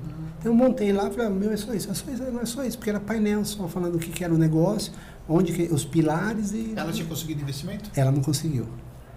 Que e ela foi uma semana antes. E aí, chegou no dia lá, eu peguei. Quando eu entrei, eles já estavam vendo os números, já estavam anotando, porque eles tinham acabado de montar. Né? E aí foi ali. Aí quando eles viram que assim, o número está aí. Né? Podemos falar de número, podemos falar de, né, de Seu oportunidade. pitch já começou ali. Meu pitch já começou, começou ali. Foi uma estratégia diferente. Né? Eu falei, toda vez é a mesma coisa. Fica, ah, mas o valuation, ah, não sei o que. Então eu falei, vou tirar essa discussão. Porque não é, não é por aí. Eu quero discutir um negócio. Né? E o negócio é legal. Tem oportunidade para todos os contadores. É, né, permite que todos possam ganhar dinheiro. Eu ganhar dinheiro não significa que você tenha que perder. Né? Até porque eu acabo entregando o negócio para vários outros escritórios. Uhum. Né? Porque eu uso de certa forma, uma capacidade ociosa de outros escritórios. Então, assim, eu não estou danificando né, a vida do contador, como algumas pessoas podem achar, ah, ele está... Não, eu tô, estou estimulando. Você sentiu... É, alguns contadores devem ter te procurado, muitos. Sim. E muitos acho pela curiosidade, outros também de um lado mais crítico também. Olha, crítico acho que só teve um, né? Ah, teve um que ficou Teve. Sempre tem alguém, Sempre né? Tem. Já, já tivemos um dislike aqui no nosso. Então, faz parte do jogo, Faz, faz né? parte do jogo, é. assim. É, eu, eu, eu entendo as dores das pessoas, né? E quando você chega de uma forma que é, vem com alguém com uma ideia que aparentemente é complexa, mas ela é bem simples, né? E aquilo coloca em xeque aquilo que você vem fazendo que não vem dando muito certo, a sua primeira reação é não gostar. Né? Você pode depois até que ter, dar, né? quando você vai deitar na, no, no, travesseiro lá, dar o braço a torcer, mas você não. Puta, a primeira reação é amarga. Você fala, puta, esse, esse filho da mãe pensou numa coisa óbvia demais que eu não pensei. Né? Então, é natural as pessoas. Né? Meus amigos falam, cara, vai olhar os comentários no YouTube. Eu falei, ah, não, tem, deve ter uns haters lá, não quero nem olhar para não ficar. Ele falou, não, em geral, né, não sei quantos mil comentários, é super legal, né? É, ah, mas eu, eu nem olho para esse tipo de coisa. Né? Agora é natural que sempre vai ter um cara que não vai gostar. Né? É, é que normalmente o comentário negativo ele vai é, ter um efeito muito pior do que 100 comentários positivos. Para algumas pessoas isso pesa, né? É, eu falo se é assim, não, cara, eu, eu falo assim, o comentário negativo diz muito mais a respeito da pessoa que fez do que do meu negócio. Uhum. Ele não sabe nada do meu negócio. Né? Ele, ele viu uma coisa lá, agora, ali, eu falo assim, ali no Shark não tem nenhum imbecil. Uhum. nenhum deles ali chegou onde chegou sendo imbecil. Né? Quando você consegue pegar os cinco, que também é outra coisa bem difícil de acontecer, depois teve um outro programa que um cara de, de jogos lá conseguiu os cinco investirem. Mas eu falei assim, mas é diferente. Ele já chegou falando, eu dou 10% por um real. Quando ele falou, se eu der 20%, ele fechou 25% por um real. Ele não vendeu o negócio dele, ele deu. Aí, cara, se eu, se eu tô ali também, eu não sou trouxa, eu falei, pô, dado, eu quero. Vou falar, não, eu quero. Não vou pôr nada, é só upside, vou fazer isso. Agora, se você vê o cara que consegue tecnicamente, sem chegar lá, usar de emocional, ah, eu vou ficar chorando, ah, porque né, eu caí, tive, tive câncer de medula. Não, não, não teve nada, foi técnico. Né? E os cinco quiseram. E dois quiseram ainda mais, que foi o Caíto e o Semenzato. O Semenzato não mostrou. Então, é, cara, o objetivo foi atingido. Então, se tem gente que às vezes fala não, não gosta, tal, faz parte, assim, não, eu não estou aqui para agradar, eu estou aqui para fazer o meu, meu trabalho. Tanto que né, eu, eu, eu, mal fico sabendo né, dos comentários, eu não fico olhando para isso, porque assim, tem tanta, eu tenho tanto que me preocupar com o meu negócio do que ficar olhando para o que os outros vão fazer. Ah, mas vão te copiar. Eu falei, cara, vou, vou repetir aqui, a Contabilizei deve ter 30 mil clientes tem 40, 30 milhões, 40 milhões de potenciais clientes. É 0,1% do mercado, o maior escritório. Então, assim, eu vou me preocupar se o cara tá achando que eu não. Não, toca a sua vida, você não precisa concordar comigo. Eu vou tocar a minha, tô ganhando dinheiro, tô, né, tô crescendo. É, e faz parte. Não, não me afeta, honestamente, não me afeta. E aí nós temos uma, uma questão que eu vejo também que é uma coisa que, que talvez seja uma preocupação que você tem à medida que você escala, né? Que é você ter é, todo o trabalho back-office feito por um terceiro, né?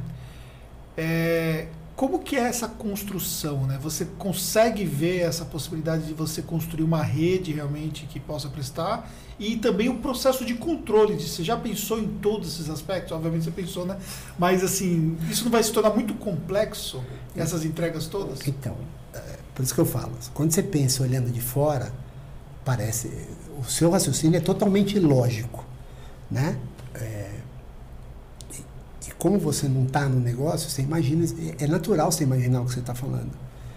Só que como eu estou há três anos, eu já pensei nisso daí, eu já gastei tempo resolvendo o problema que antigamente era só especulação. Né? E se tal coisa? E se não sei o quê? Eu já estava eu já estava lá trabalhando para resolver o e se. Por isso o MVP. Exatamente. Né? Então, eu falei, pô, eu vou ter essas questões? Vou. Como que eu resolvo isso? Então eu tenho que ter uma forma de padronizar essas, essas informações. Né? Então, por exemplo, vou dar aqui um, um, um truque. O plano de contas é padrão. Ah, é, é, meio óbvio. Não, não é. Porque aí eu consigo olhar todo tipo de negócio da mesma forma. Tá, vai ter mais isso aqui, algumas peculiaridades, mas assim, eu não tenho que ficar olhando assim, ah, esse aqui vem de um jeito, esse aqui é outro plano de conta, esse é outro, esse é aquele outro. Você fica louco. Uhum. Agora, quando você começa a padronizar certas coisas, aí você vai falar, não, mas o, a lojinha lá tem, tem que ter um plano de conta especializado. Do seu jeito tem, no meu não precisa ter. Talvez para um cliente grande faça sentido, uhum. mas para o público que eu quero atender, faz. E o, o parceiro pode utilizar o software dele? Pode. Uhum. E ele só passa para a gente. Então, o meu time, que é de contadores, o que, que eles fazem? Auditoria. Então, eu ofereço um serviço para o cliente que ele não está acostumado. Auditoria de terceira. Porque assim, você na relação normal de contabilidade, qual que é? O contador manda para ele. Quem que checa se está certo? O cliente não sabe. Né? Muitas vezes o contador pôs lá a estagiária dele para fazer. E você pega muito erro? Eu pego. Assim, o cliente não vê. Sim.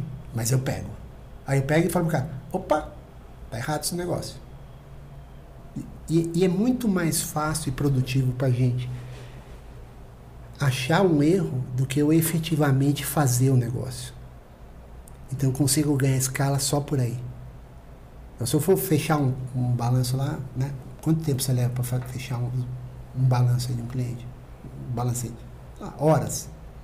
Em horas, eu consigo olhar 200 empresas.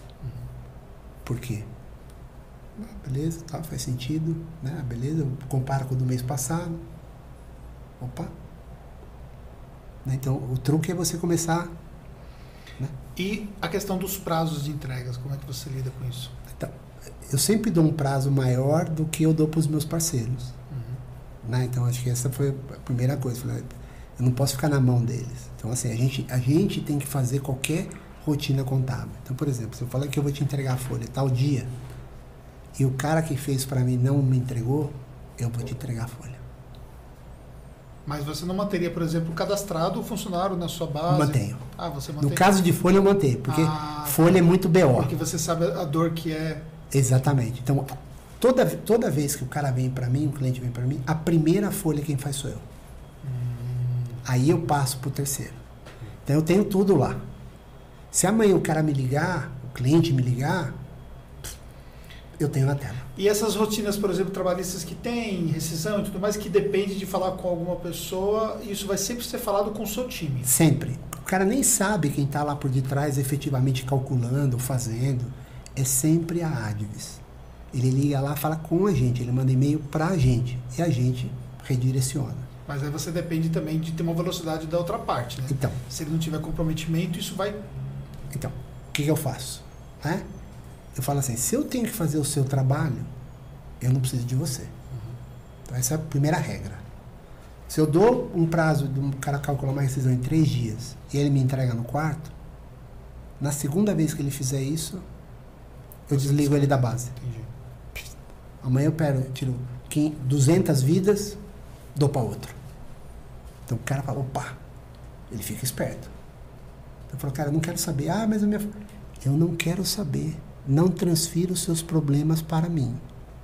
Então eu, eu, eu tenho lá no meu sistema uma de pesos e medidas, né? Então o cara vai lá e eu ponho positivo, a avaliação 5 todo mundo. Ele, ele atrasa uma vez, pum, cai, né? E aí conforme o meu prestador de serviço ele começa a cair, fora. Então eu, eu vou mantendo a qualidade dessa forma. Então eu chego para ele e falo assim, olha, tal coisa é tantos dias. Ah, mas eu faço em quatro eu estou pedindo em três. Então, não precisa fazer comigo, não tem problema, eu vou direcionar isso. Não, não, não, não, não eu faço com você, me passa. Mas você já ficou na mão? Já. É, não, o cliente nunca ficou. Você sempre conseguiu? Por quê? Porque eu dou um prazo maior. Então, por exemplo, eu falo para o cliente, são cinco dias, eu falo para o cara três, se ele me atrasar quatro, eu ainda entrego, se, se no quarto não entregar, eu vou lá e faço. Na pior das hipóteses em que você eu pedi. O cliente vai estar tá, né, gritando, mas eu faço. Então, assim, eu não vou perder o prazo. Então, é, é, é dessa forma que eu, eu, eu, faço a gestão de prazo. Eu dou um prazo para o cara. Então, por exemplo, folha, né? Normalmente o pessoal fecha a folha no dia 30. Eu não. Eu fecho no dia 25. Por quê? Porque eu tenho entre o dia 25 e o dia 5. Se eu fechar no dia, 5, no dia 1 né, dia 30, primeiro, caiu já no feriado, puta, já é dia 3, né? O cara vai ter que fazer, se ele me atrasar, puta, né? O cliente está acostumado a pagar no dia 5, ainda que possa pagar até o quinto dia último, mas ele está acostumado a pagar no dia 5. Ferrou. Então eu falo, não, não posso correr esse tipo de risco. Vamos fechar todo dia 25. Ah, mas e se o cara teve um evento trabalhista no dia 26? Aparece na próxima. Mas e se eu mandar embora nesse período? Não tem problema. Na rescisão eu, eu incluo aquilo lá. Aí o cara, ah, então tá bom. Entendi. Mas eu criei um espaço para mim, né, para eu poder trabalhar de forma segura. Então eu dou o tempo pro cara, no dia primeiro ele me manda. Se ele não mandar no dia primeiro, dia 2 eu já tô lá, meu amigo. Mas se eu tiver que apertar o botão aqui, eu aperto o meu e desligo o seu. Entendi. E aí o negócio começa E hoje vocês têm quantos prestadores é, te auxiliando nesse processo todo, em média? Terceirizados? Isso. Ah, eu devo ter uns 15, 20. E você acha que, tipo, agora com essa demanda que está aumentando, obviamente no primeiro momento você vai, você vai distribuir entre os seus, mas vai ter necessidade de você abrir mais possibilidades. Sim. E já vem um monte de gente aí querendo. Que, que veio também. Propondo, propondo, ah, eu, putz, eu tenho um escritório aqui bacana, não sei aonde, em Cuiabá, eu tenho uma, uma né, uma quantidade de gente aqui e tal, e é isso, a gente acaba usando parte da capacidade ociosa. É, então, isso é uma coisa importante você explicar, porque para fazer sentido, na verdade, não é que o business dele vai só atender a sua empresa, né? Não, Mas é porque ele vai usar parte da capacidade ociosa que ele tem para poder fazer o atendimento. é né? isso aí. Porque se o cara for só me atender, ele vai falar, o preço que eu cobro, Uhum. né, ele vai falar, puta, não compensa. Mas se você ter a esperança de viver do meu business, né, Faz sentido. não faz sentido. Agora, você tem lá um escritório, um, um bando de gente. Né? Às vezes acontece, o cliente muda, vai para lá, vai para cá, e você perde um cliente grande, por exemplo, você vai fazer o quê? Vai mandar metade do seu time embora? Uhum. Fala, não, cara, tá aqui, ó. Eu posso pagar tanto. Você quer? Te dou 50 CNPJ. Assim, ó, pá, do dia pra noite. Aí você pega que a média dos escritórios do Brasil são 80, aí você chega pro cara, vou te dar 50 CNPJ. Tudo bem simples, né? Simples, vai presumido ainda. Ah, mas presumido, vai- cara, às vezes assim, é uma holding patrimonial. Uhum. Recebe quatro aluguéis, né? mas tem que fazer a DCTE, tem que fazer coisas assim. Eu posso te pagar tanto, te interessa? O cara fala, pô, eu tô aqui com o meu time parado, puta, me interessa. E aí é quando eu. Né, o cara fala, pô, legal, ele, eu tô ajudando ele, ele tá me ajudando, mas tem que ser naquele processo que eu determino. É tantos dias para responder, tanto não sei o quê, dessa forma, daquela forma. Né, e se o cara responder bem, se ele começar uma vez, duas vezes na terceira, já eu desconecto. Tô transferindo. Pum. E uma coisa que também foi muito comentada é a questão mesmo do preço, né, da, da precificação, né? Sabe que a contabilidade online ou digital, dependendo do nível de preço que você tem para ser mais ou menos agressivo, você acaba é, causando, mas como é que eu consigo? Como é que você consegue e tal? É grande parte da visão dos escritórios tradicionais, né? Como é que você vê essa figura desse escritório tradicional diante dessa nova realidade? Ó, é, tem uma história bacana americana que é quando o pessoal da Netflix foi tentar vender o negócio deles para Blockbuster. Sim. E eles acharam um absurdo É, aquilo. é. Você tá louco, isso aqui não vai funcionar e tal, né? Anos depois, O Blockbuster acabou. Blockbuster acabou e a Netflix aí vale bilhões. Por que, que eu falo isso? Porque assim, você querer lutar contra o inevitável, você vai perder. Então assim, ah, eu não tenho dificuldade de aceitar a tecnologia. Então, cara, começa a cavar a sua cova. É- só uma questão de tempo. Pode demorar mais anos, mas- mas, você vai cavando, vai, vai se preparando, é um lugar que você vai, você vai morrer. Porque o seu negócio não vai permitir esse tipo de coisa. Então, assim, o que eu percebo desses tradicionais é isso. A gente da, da, da velha escola, que ainda tem certa dificuldade de adotar, né? Porque os, muitos clientes deles também são muito antigos, legal. Uma das coisas, uma muito legal da contabilidade, quando eu falei isso lá para eles, é, que é o lifetime value do cliente, né? Você pega aí a média nacional, o cara fica 15 anos com o contador. Meu, quem que não quer um negócio desse? Turnover baixo. Né? Então, assim, você pega esse escritório tradicional, ele está acostumado com o cara. Ah, ele quer lá, quer mandar a papelada. Né? Perfeito. Tem espaço para você. Uhum. Né? Sim.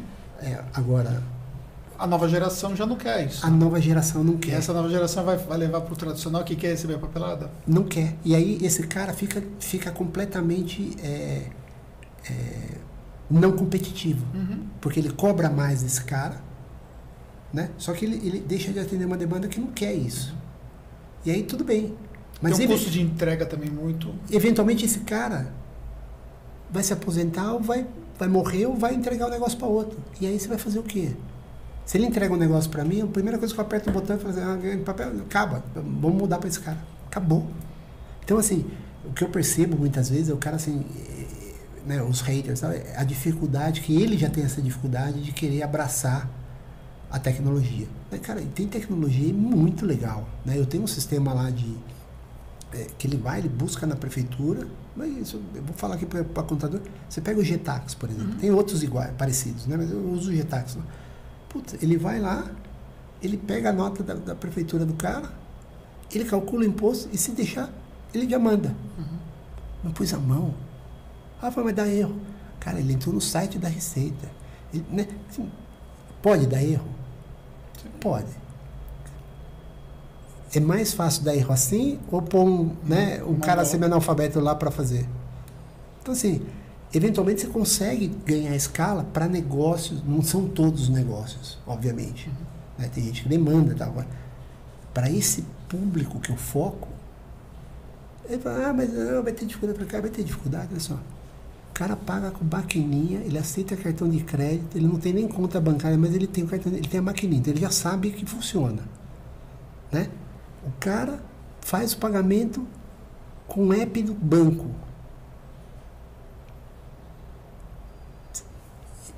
Eu querer falar, não, você vai ter que ir né, na minha agência aqui, você está no caminho contrário a, é o que está acontecendo com os grandes bancos, por exemplo.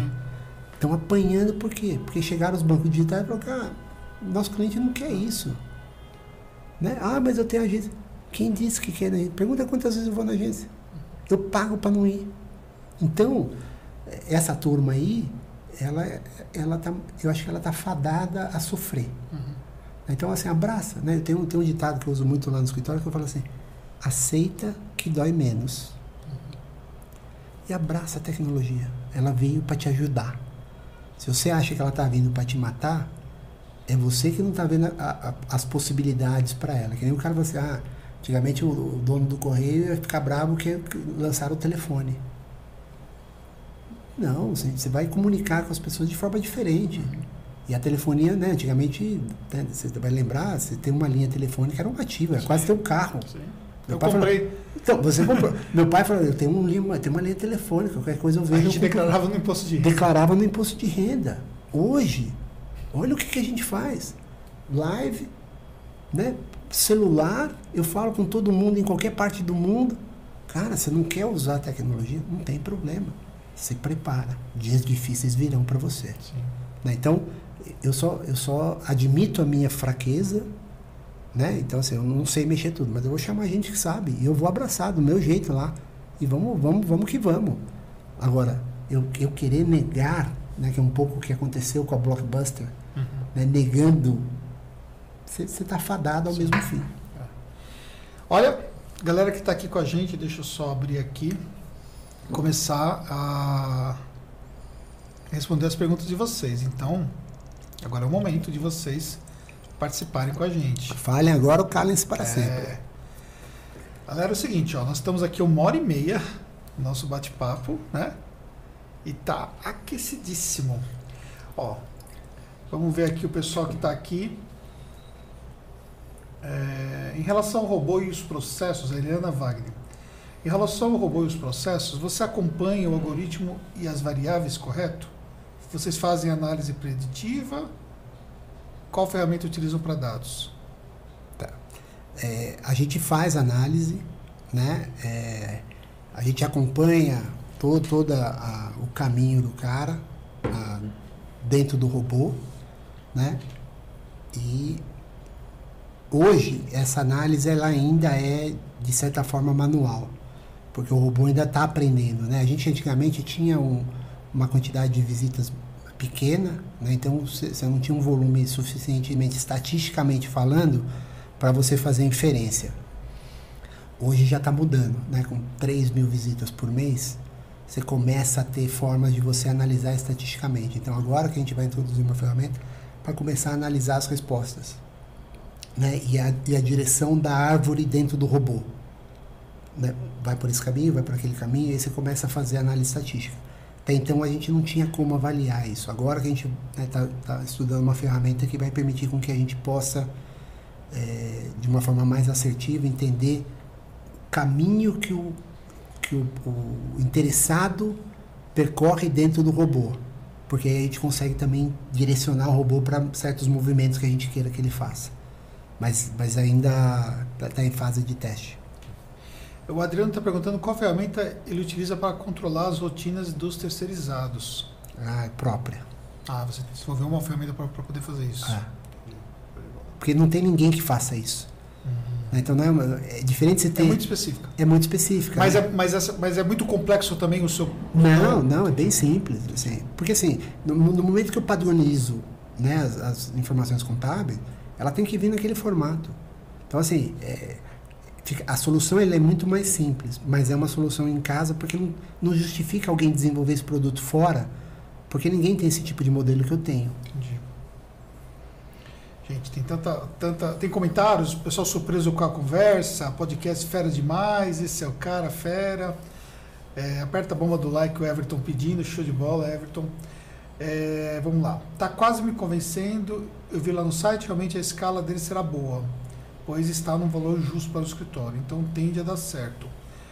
É, show de derivativos, inclusive não regulado nos Estados Unidos, gerou crise, tá. Deixa eu só focar aqui nas perguntas, galera. É que tem muita coisa. Posso falar uma coisa, Total. Anderson? É, que eu acho que é legal para as pessoas. As pessoas como que você consegue oferecer todos os serviços cobrando o que você cobra? Essa pergunta sempre me Uhum. fazem, né? E Até esse aí que você não fez. E, cara, é muito mais simples. Se você for pensar, vamos, vamos pensar o seguinte: uma seguradora. Se todo mundo te- faz seguro de carro com aquela seguradora, se num determinado mês todo mundo bater o carro e der perda total, você quebra a seguradora. Existe a possibilidade de todos baterem o carro no mesmo mês e dar perda total? Não. Então, existem estudos atuariais, que é um pouco da tecnologia de seguros, que eu apliquei na Advis. Porque eu atendia muita empresa de seguro lá em Londres, as grandes seguradoras, a Mafra era, minha cliente, eh, MetLife, várias, várias eram minhas clientes. E eu falei, pô, esse é um negócio legal. Né? A mesma coisa do plano de saúde. Então, eu, quando o cliente vem e me pede, por exemplo, uma revisão de contrato, eu olho aquele como sendo um sinistro. Eu tive um sinistro. Qual que é o ideal? Que muitos não me deem sinistro Entendi. e que paguem por aqueles que me dão. Uhum. Então, um mês esse cara dá, outro mês o outro dá. Mas depois de um certo tempo, tem uma fase inicial que demanda um pouco mais. Mas depois ela se estabiliza. Esse advogado seu, ele, é, ele faz parte do negócio ou ele é contratado? Ele faz parte do negócio. Ele faz parte do negócio. E ele hoje dá conta sozinho das demandas. Não, a gente tem outros que a gente usa. Então, por exemplo, a questão do, do- da advocacia é um problema não só da advocacia, mas problema fiscal, por exemplo, é um problema brasileiro, né? Assim, as leis mudam é, constantemente. Então, eu tenho um advogado que tem tenha que saber de tudo. Primeiro que não é a melhor resposta que eu daria para o meu cliente. Então, o que, que a gente faz? Você chega lá com uma dúvida de direito ambiental. E aparece todo tipo de dúvida. Cara, demandas. parece de assim, cada coisa que você fala, hã? Como assim, né? Mas são as dúvidas que os caras têm. Nós vamos responder. Então chega uma dúvida ambiental. Eu achar que o meu cara que tem mais facilidade com o trabalhista vai responder ambiental, eu vou gastar um tempo tremendo dele de aprendizado para responder uma dúvida que às vezes é simples, mas o cara não está naquele mundo, ele vai ter um, um custo de aprendizagem muito alto para um valor de retorno muito baixo. Uhum. Então o que a gente faz? A gente manda para um ambientalista. E ele tem que responder num determinado formato. Não pode ter mais do que quatro linhas e tem que dar um embasamento. Uhum.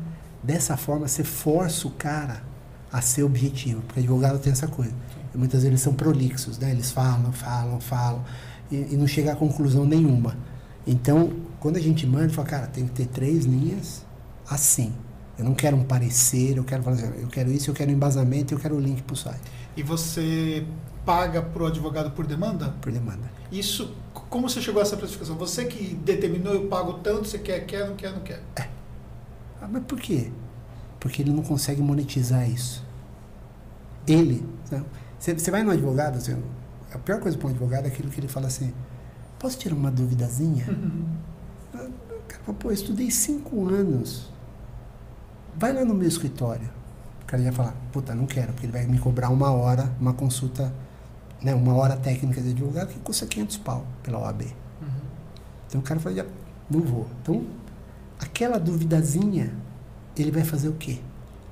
Ele vai ligar pro amigo, pro compadre dele lá que tem um negócio parecido.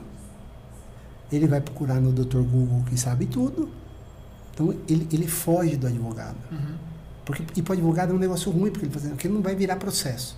Não tem como ganhar dinheiro. Mas tem valor. Então o cara fica naquela situação. Fala, não, eu não estou pedindo para você analisar se é jurisprudência. Não, às vezes é, é informação. Eu parto da premissa que os meus empreendedores são inteligentes. Eles são mal informados, mas eles são inteligentes. Então quando eu falo para você, a lei diz que não pode e que ela tem que ela tem estabilidade até cinco meses após o parto. Se eu perguntar para você, Anderson, pode mandar a funcionária grávida embora? Você lê aquilo e fala, não. Acabou. Acabou. Então, assim, para o público que eu atendo, as dúvidas, elas são muito mais simples do que a pessoa está imaginando. Né? Eu não vou ficar lá especulando e tal. Quando o cliente às vezes fala para mim, o que, que diz a jurisprudência a respeito? Procure um advogado da sua confiança. Se você está preocupado com a jurisprudência, você já caminhou a trilha do advogado. Sim. Contrata. Sim. A qual? Da sua confiança. E você não se envolve nesse processo? Não. Né? Então, agora, quando eu dou a informação para o cara e ela é, ela é relevante, se você entrar no meu site, lá tem um vídeo da, da IVA funcionando. E como que eu fiz esse vídeo? Eu pus uma pessoa, chamei uma pessoa e falei, você tem uma dúvida, Júlia? Eu tenho. Então, eu vou gravar você aqui, procura no Google. Uhum. Como você vai fazer? Ah, vou começar a procurar. Aí pôs lá e começou a procurar. Aí, o que acontece no Google natural? Vou ler, leio isso aqui. Né? Então, a coisa, um exemplo da mulher grávida, eu gosto de usar esse exemplo porque eu tenho os números na cabeça. Uhum. Você põe lá, aparece 20 mil hits. Só sobre esse assunto. Eu não tenho a menor dúvida que o Google, a resposta certa está ali dentro. Zero de dúvida. Uhum. Você só tem que achar. Você tem que ler, você tem que entender, você tem que interpretar e eventualmente você vai chegar na conclusão. E no meu videozinho lá mostra, o cara levar lá meia hora para ter um grau de certeza relativamente alto e chegar na resposta. Aí essa mesma pessoa faz a pergunta no meu robô. Dois segundos. Uhum. Tá meia hora. Gente, o tempo é o ativo mais caro e mais escasso que existe. Muitas pessoas não dão valor suficiente, né? Você não, você, você não recupera, né? Você não, tem como, você não tem como ganhar o tempo de volta. Então, assim, se, em, se você consegue em qualquer lugar, faça, em vez ficar procurando aqui, lendo, né? isso porque era uma pessoa já com universidade, com tudo, né? Que ela né, tem um certo conhecimento para ler. Você consegue lá em dois segundos responder pro cara, resolver o problema. Total. Galera, é, vocês que vão perguntar, vão colocando as perguntas de novo aqui, tá bom? Que eu vou de trás para frente aqui. Então, para você ter a possibilidade aí de, de ter resposta, tá bom? Vamos lá. O Rodrigo está falando, Cassius é top, cliente no conte, show de bola. É... Cassius, como você avalia o risco do cliente ser absorvido pelo terceirizado? Você vê isso como parte? Eu acho que parte, parte é parte está no risco. Né? O que, que eu tento fazer? Eu, obviamente eu assino um SLA com o cliente. Total. E assim, se eu perceber. Porque assim, o que, que acontece? Muitas vezes quando você faz a transferência da contabilidade, você precisa saber para onde você está mandando. Uhum. Então, se eu perceber que o seu cliente, o seu o cliente que eu estou perdendo, ele está indo para um, um, dos meus. É uma vez só. Entendi. Acabou a parceria. Acabou. Então eu, ele fica com um, mas perde tudo. Perde todos. Então tem 50 lá, uhum. ele ganhou um, perdeu 50. Uhum. Leva embora. Ah, e o que, que te impede de levar? Nada. Uhum. Eu posso, eu não tenho que dar aviso prévio, não. eu não tenho que fazer nada. Eu desconecto ele da tomada. Qual é o papel do sistema contábil para conseguir contabilidade online realmente efetiva? O que tem sistema contábil e o que tem aí fator humano aí dentro da sua operação? Assim, o a contabilidade online, e aqui eu vou usar, usar o exemplo tipo da, da Contabilizei, ela é uma contabilidade praticamente self-service. Você vai lá, você coloca os dados e, e, e, o contador vai dar uma checada e, e pronto. Quando checa eu vou imaginar que existe aquilo lá, né? Eu não estou no negócio, eu não, não, posso afirmar, mas ele dá uma checada lá e, e manda bala. Beleza. É, no meu negócio, ele não é esse formato. Então, eu não, eu não preciso ter um sistema próprio para fazer isso. Eu uso um sistema contábil qualquer. Então, se o cara me manda em Excel, eu vou falar para ele, a primeira vez ele me manda, a segunda eu já falo assim, ó, tá aqui, eu mudei as colunas, é essa coluna que você vai mandar. Eu pego aquele importo diretamente para o meu sistema. Então, se ele usa um RP, eu mando, ó, exporta aí, eu pego aquele exame e falo, hum, beleza, eu só vou precisar mudar essa coluna, essa e aquela. Aí, às vezes, chega para mim, eu faço uma macro, ele lê, cancela a coluna, muda a coluna de lugar, pum, e já sobe. Então, assim, a, a solução é muito mais simples. Ele acaba sendo menos braçal, é, mas ele não é totalmente automático, uhum. né? Então, o cara não vai fazer. Porque assim, outra dificuldade que tem assim, é imaginar que o cara vai conseguir fazer tudo sozinho. E ele não consegue, ele não tem paciência, ele não quer. Né? Ele mal sabe apertar o botão lá de exportar. Eu, eu tinha dificuldade de falar, cara, me manda o seu extrato bancário em OFX. O cara não conseguia extrair. Eu não consigo, mas tá aqui, ó, vou te mostrar. Eu, eu tenho até uns, uns tutoriaizinhos assim, ah, no Itaú. Aqui, você clica aqui, clica aqui, tá vendo aqui?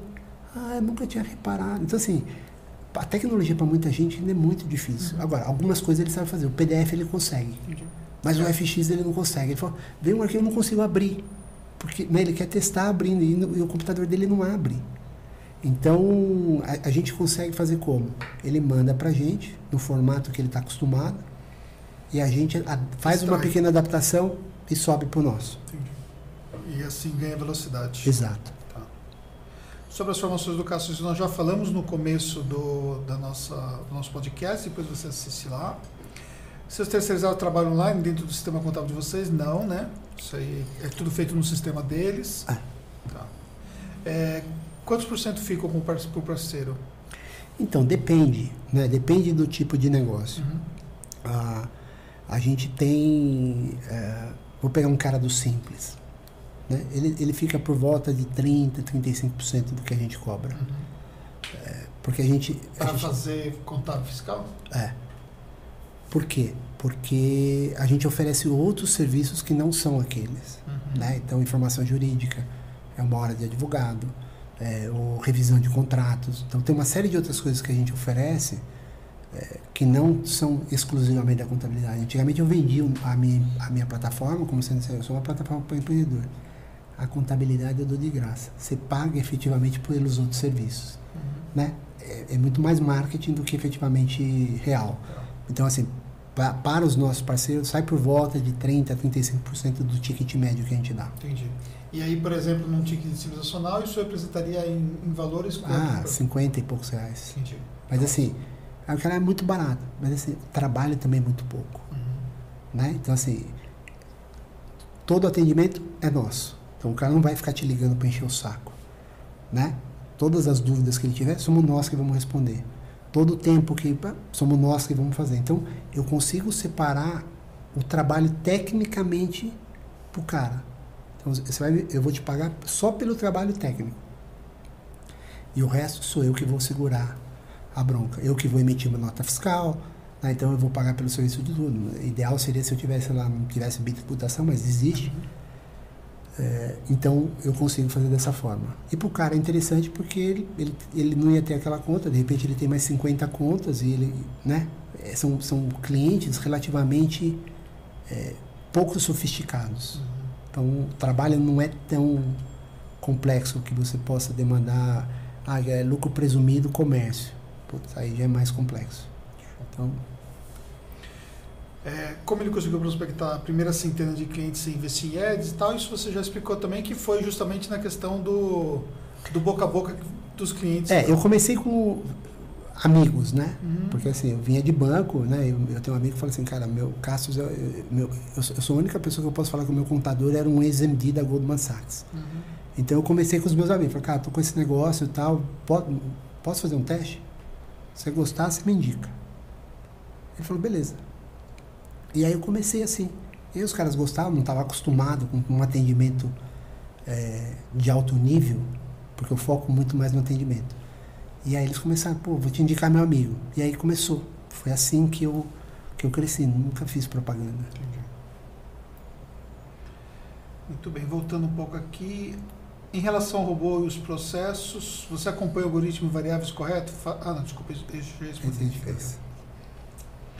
Ah, ele não tem funcionários sim terceirizados, o pessoal está tá perguntando. É, o que tem. foi explicado. Você tem funcionários seus próprios para o atendimento? Sim.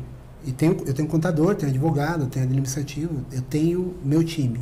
Que faz a, a parte da auditoria do que recebe dos terceirizados. Correto. E também faz o atendimento para o cliente. Correto. Sim, quando o cliente liga e tem uma dúvida contábil da, da empresa dele, o meu time tem que saber. Né? Então, assim, ele usa o número de terceiro, é como se você tivesse. Eu olho o terceiro como se fosse um subordinado meu. Ele faz o trabalho, mas eu tenho que saber o que está acontecendo. Uhum. Estou, estou curioso em saber como ele prospectou 400 clientes em tão pouco tempo. Então, aí o robô ajuda, uhum. né? Porque assim, o meu robô ele já te dá a, a grande maioria das informações que você precisa para tomar decisão. Então, isso eu já pensei. O funil de vendas, eu já pensei no robô com o funil de vendas ali. Ele, ele não permite que você execute até o final. Falar, vou clicar o botão aqui e você transferir a contabilidade. Uma série de razões, né? O cara tem que passar senha, tem que formar, e a gente não quer simplesmente atravessar as pessoas. Uhum. Então, mas assim, todo o trabalho do funil ali, eu já tentei desenvolver no robô para ele te, te deixar tranquilo que a informação. Então, muitas vezes, quando ele, ele quer falar com alguém, é, é só para ter certeza que amanhã ele vai poder ligar e alguém vai atender. Mas a venda já está assim, bem, bem avançada. Então, fica muito mais fácil. Eu não, eu não perco tanto tempo tentando convencer. Né? É, o fato de eu ter aparecido no Shark Tank, o fato dos cinco terem feito ofertas, o fato do João ter falado eu confio em você, o fato do robô já tirar as, as principais dúvidas, quando eu ligo para falar, e aí, vamos fechar? Ah, eu só queria não sei o que, tal, é assim, assim, beleza, então me manda o documento. Está resolvido o problema. Tá. É, o pessoal está confundindo um pouco quando você falou sobre 4 mil clientes, não significa que você fechou 4 mil clientes. Não, né? não. Sim, o pessoal tá, é, é, é, colocou aqui, quatro pessoas atendendo 4 mil clientes. Num... Não, não, vamos lá. É, foram, apareceram 4 mil leads. Desses 4 mil leads, tem gente que é curioso, tem contador que quer ver né, qual que é o truque que a gente faz. Tem é, gente que não está nem aí, tem gente que quer abrir empresa, tem gente que realmente quer trocar, tem gente que não tem contador e já quer fechar. Então, assim, aparece um pouco de tudo, né? É... E teve gente assim, como a gente tardou um dia para responder, o cara falou assim, o serviço é ruim, demora para responder, não tem interesse em seguir. Acontece de tudo, né? Agora, é, eu, eu, sempre falo assim, você pega o contador, dificilmente você pede para o contador, ele te responde na hora, na lata. Ah, peraí que eu vou ver, peraí que eu tenho que dar uma olhada. Mas quando você está na internet, vem de tudo. Então, desses 4 mil leads, eu espero poder converter, converter entre 10% e 20%. Uhum. E tem, a gente já converteu, sei lá, uns 40, 50 só de dos caras que não tinham contador nenhum. O cara tava lá com a empresa parada, né? Levando multa, não sei o quê. Puta, gostei de vocês, vou fazer. Beleza. Esse cara a gente já converteu. E aí agora a gente está na fase de converter aqueles caras que tem que dar o aviso prévio. Uhum. Então, né, a gente falou, conversou, trocou ideias e tal, e ele falou, ah, já, já avisei meu contador. E aí vai começar só em março, outro vai ter que começar só em abril. Então é um processo isso daí. E olhando assim, é, de forma realística, o que você considera que é onde vocês podem chegar em termos de número de clientes, assim? Cara, quando eu olho o tamanho do mercado, você perguntar o que, que você gostaria de ter? Eu daqui cinco anos queria ter um milhão de clientes. Uhum. Ah, você está louco. Então, é impossível. É impossível até a hora que alguém tem. Né? Até a hora que alguém co consegue. Era impossível para Netflix, do ponto de vista da blockbuster. Mas dá para ter? Dá. E 1%, nós estamos falando de meio por cento do mercado. Um milhão de clientes é meio por cento do mercado. Né? Meio não, vai. É 2% do mercado. Uhum. Em que indústria um cara que tem 2% do mercado domina? Para para pensar. Você fala, eu tenho 2% do mercado, sou líder. O cara, quando ele é líder, ele é 20, 30, 40. Né? Com 1% você já é né? 1% são. É, é, muita gente. 300 mil clientes. 10 vezes o tamanho da, da Contabilizei. 1%. Mas lá atrás o plano deles também era bem audacioso, né? Então, e mas aí... eu, o que, que eu acho? Que tal, né, eu, quem sou eu aqui para avaliar hum, sim, o business deles? São, é, eles são muito tá maiores que. como um aprendizado mútuo, né? Mas eu acho que eles partiram de uma premissa um pouco é, equivocada, do meu ponto de vista que todos iam querer usar a tecnologia 100%. E eu acho que a gente não está lá ainda. Talvez daqui 20 anos, mas nesse momento não tá. A gente não é um tênis da Nike que eu estou vendendo no Netshoes lá, eu vou lá, escolho e compro. Isso aqui é um business de confiança. Então, ainda o, o fator humano eu acho que ele é fundamental. Então, eles imaginaram uma coisa que eu acho que daqui 20, 30 anos vai ser um, mais o modelo da Contabilizei. É, até porque acho que vão burocratizar várias coisas, vão unir e cada vez vai tender a mais nesse sentido. Mas eu acho que a gente tem anos para chegar lá. Então, o que, que é a minha ideia? Eu quero aproveitar esses anos enquanto não chegou lá, mas eu já estou adaptado e quando chegar lá eu tenho capital suficiente para mudar um, um negócio para contabilidade online em formato mais automático mas eu acho que ainda não é o momento. Por isso, apesar de eles terem muito cliente, é, é um cliente muito específico deles. Uhum. Né? E eles não atendem todos os quinais, eles não atendem todas as localidades. Então, assim, tem, tem algumas restrições. eu atendo em qualquer lugar.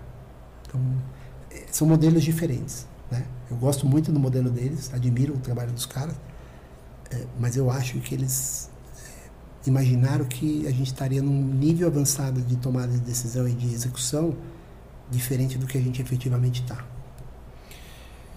De uma certa forma, pensando de uma forma. É, o que eles fizeram lá no back office deles não é exatamente o que o seu terceirizado faz no dia a dia. É, e mesmo assim, eles estão lançando agora o serviço, por exemplo, que tem já um serviço mais consultivo e tal, né? E com uma precificação mais alta que se, se equivale mais ou menos ao preço que hoje você tem de mercado e tal. É, mesmo assim, o desafio de escalabilidade deles é grande, né? Eu calculo que nós estamos falando um pouco mais de 30 mil clientes, talvez por volta de 40 mil clientes. É, mirar tão alto assim, você não acha que de uma certa forma você está superestimando o seu resultado? Então, uh, quando você olha para esse negócio, esse é normal você pensar e olhar da cabeça do, da contabilidade. Né? Você está olhando com uma cabeça de contador. Eu não estou olhando com essa cabeça. Eu estou olhando com, em resolver um problema do meu empreendedor. A contabilidade é uma das coisas. Então, contabilizar ele está focada em um dos pontos. Eu estou focado em vários. E eu acho que essa é uma diferença crucial. Né? Então, assim, um, a minha capacidade de atuação é muito maior que, da, que a da Contabilizei. Porque eu abraço o cara num nível muito diferente do que eles abraçam. Né? Eles, eles vão ser muito competitivos no quesito contábil. Mas o problema do empreendedor não é só a contabilidade. Aliás, muitas vezes ele não vê nem a contabilidade como um problema. Ele vê cara. Mas ele não vê como um problema. Mas, por exemplo, é, hoje uma vantagem competitiva que você teria, que é justamente o robô, que impede, por exemplo, deles também terem um robô para dar ao cliente esse tipo de informação. Ou, de repente, criar ali, colocar um, um grupo ele... de advogados e acrescentar. Então, aí ele tem que tomar cuidado. Hum.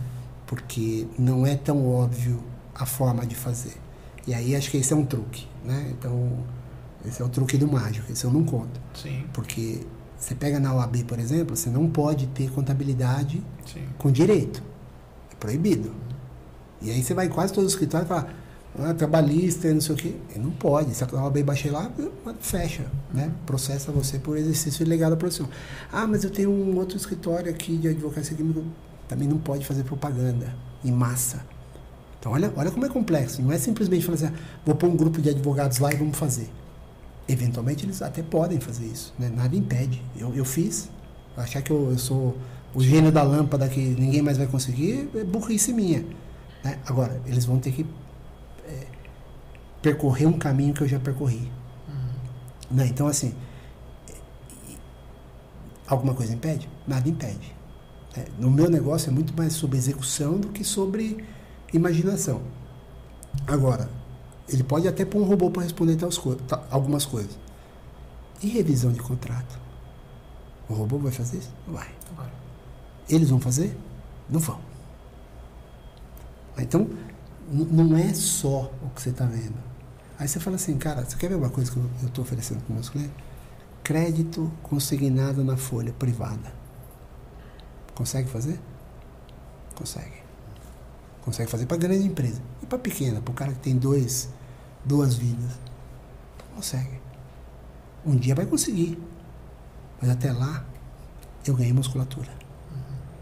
E aí eu vou brigar de igual para igual. Então, assim, da mesma forma que amanhã ele vai, eu, eles vão poder falar assim: o dia que esse cara virar uma contabilidade online, porque o mercado foi para esse caminho, eles vão estar, em teoria, na minha frente, porque eles já percorreram esse caminho. Então, assim, é, é você tem que saber onde está a sua fraqueza e onde está a fraqueza do outro. Sim, né? visão de mercado. Como eu ofereço uma gama de serviços maior, é, ele vai ter que mudar o negócio dele para ser assim. Eu já nasci dessa forma. Ele nasceu de outra. Ele vai ter que reinventar o negócio dele. Eu não. Se fizer sentido também. Exatamente. Então, eu só, não. Eu só vou plugando coisas que são interessantes na minha, para o pequeno empreendedor. Galera, estamos chegando aqui no, no final, vou responder aqui as últimas perguntas, tá? É, vamos lá, vamos lá, vamos lá, vamos lá. É, na questão que a pessoa confundiu, Anderson, é que o Pete ele falou que o empregado daria conta de 400 empresas, algo assim. Sim.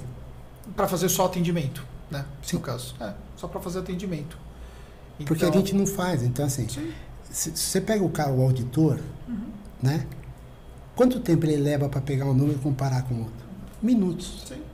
Até porque assim, você vai estudar auditoria, pega uma auditoria de uma, de uma grande empresa. Você vai olhar todos os documentos contábeis e fiscais para poder fazer? Não, você vai para amostragem. Tem, tem uma série de técnicas. É. Então, a gente consegue ganhar escala nesse Sim, sentido. sim. É porque assim, galera, deixa eu só explicar uma coisa importante para vocês poderem entender. É, eu estou no business de contabilidade, falar aqui para câmera, estou no business de contabilidade digital. E dentro do nosso business a gente foi reinventando ele para poder ganhar mais produtividade. Então, por exemplo, hoje, da forma como nós temos formatado as nossas células de trabalho, a gente tem carteiras de clientes significativa para um profissional dar atendimento sozinho para aquela carteira, sem fazer o processo de execução. Como é que isso é feito na prática? Aí, obviamente, é o meu business. E aí, obviamente, é aquilo que a gente ensina dentro dos nossos cursos. Então, ou seja, é processualizar as coisas para que efetivamente você coloque as pessoas no lugar certo, para que você tenha um processo muito bem definido para facilitar o processo de atendimento e para que o cliente realmente ele tenha ali o facilitador de falar com a pessoa certa. Então, ou seja, a gente sabe exatamente quem são os melhores profissionais para determinado tipo de atividade e quem são os outros profissionais para outros tipos de atividade. E aí, em cima disso, nós vamos fazendo a escala. Então, lá atrás, quando eu comecei a escalar, eu estava lá com 70 empresas por um profissional. Isso foi escalando, escalando, escalando, escalando, e aí vai justamente em relação a tudo isso. Grande parte das perguntas que o nosso cliente faz são perguntas extremamente repetitivas. São perguntas que elas se repetem, por quê? Porque aquele profissional está com uma carteira que é uma carteira onde as características elas são semelhantes. Isso facilita o processo de atendimento, porque eu não tenho que pensar em cada resposta. Eu tenho as respostas prontas para cada pergunta. E as perguntas como se repetem, o atendimento também se repete. Então, ou seja, da mesma forma que a gente escala é, um processo de atendimento, a gente escala também no comercial. Então, hoje, por exemplo, a gente sabe exatamente quantos contratos um vendedor pode fechar dentro da nossa área comercial. Como que isso é possível? Porque a gente começou lá tendo baixa produtividade, foi aprendendo com o processo, foi melhorando o processo, foi usando tecnologia para isso e vai escalando. Então, o poder da escala da contabilidade digital, quem não está na contabilidade digital, é muito difícil de entender. E esse é o grande jogo. É você jogar o jogo da contabilidade digital para que você possa entender como as coisas de fato funcionam. Parabéns, viu? Você deu uma explicação excelente. Eu acho que é bem isso mesmo. Você começa Ela lá fica muito atrás. fora da curva, né? A pessoa poder entender, É, né? Porque ela não está acostumada, Ah. né? Ela fala, não é possível, né? não é possível fazer da forma como você está acostumado a fazer. Isso. Né? Agora, quando você muda o formato, e é isso, você É. junta o mesmo tipo de empresa, com o mesmo tipo de dúvida, e o cara, ah, o que, que é? Ah, tá bom. Ah, beleza, obrigado, tchau. É. Dois minutos. Exatamente. A gente, só para vocês terem uma ideia de uma métrica, tá? É, imagina, por exemplo, vou imaginar. É, o ano passado nós colocamos quase 800 clientes na nossa base. Nós tivemos um mês e pico que deu 114 contratos, se eu não estou enganado. Bem, contrato, grande maioria foram aberturas de empresas, tivemos mais de 500 aberturas de empresas no ano passado. Então, contrato, grande maioria abertura de empresas, isso vai refletir onboarding de clientes um mês, 40 dias mais ou menos depois, que é quando terminou o processo de abertura. Imagine, o meu time tendo que atender essa quantidade de clientes para poder fazer a implantação desse cliente. Cara, a nossa implantação é uma implantação humanizada, não é uma implantação que o, o cara recebe um e-mail e é assim, assim, assado. Não.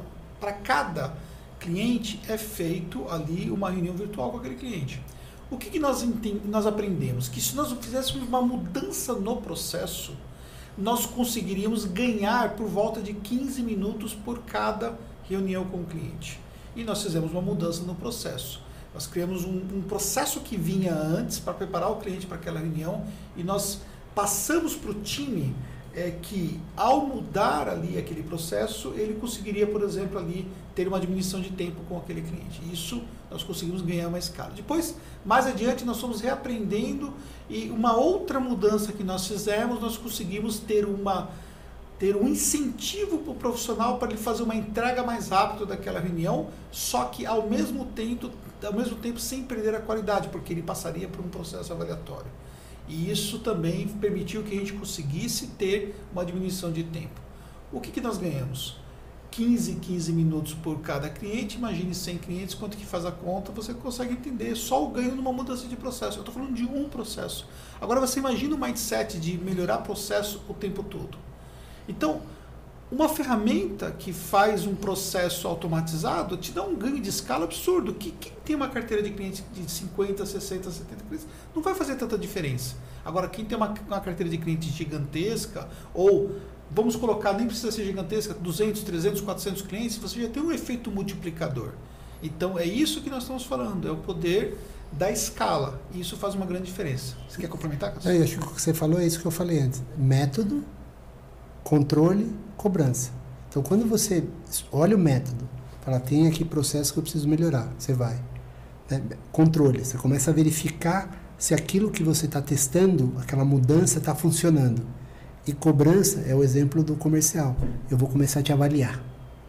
Né? Então você vai ter que ter, você vai ter que melhorar a sua forma, que é o que o pessoal faz em call center. Sim. Você tem tantos minutos para fechar o cara.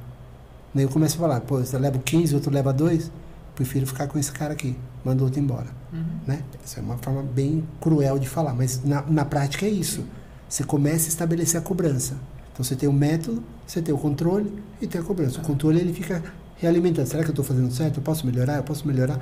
O controle é isso. Eu posso melhorar? Eu posso melhorar?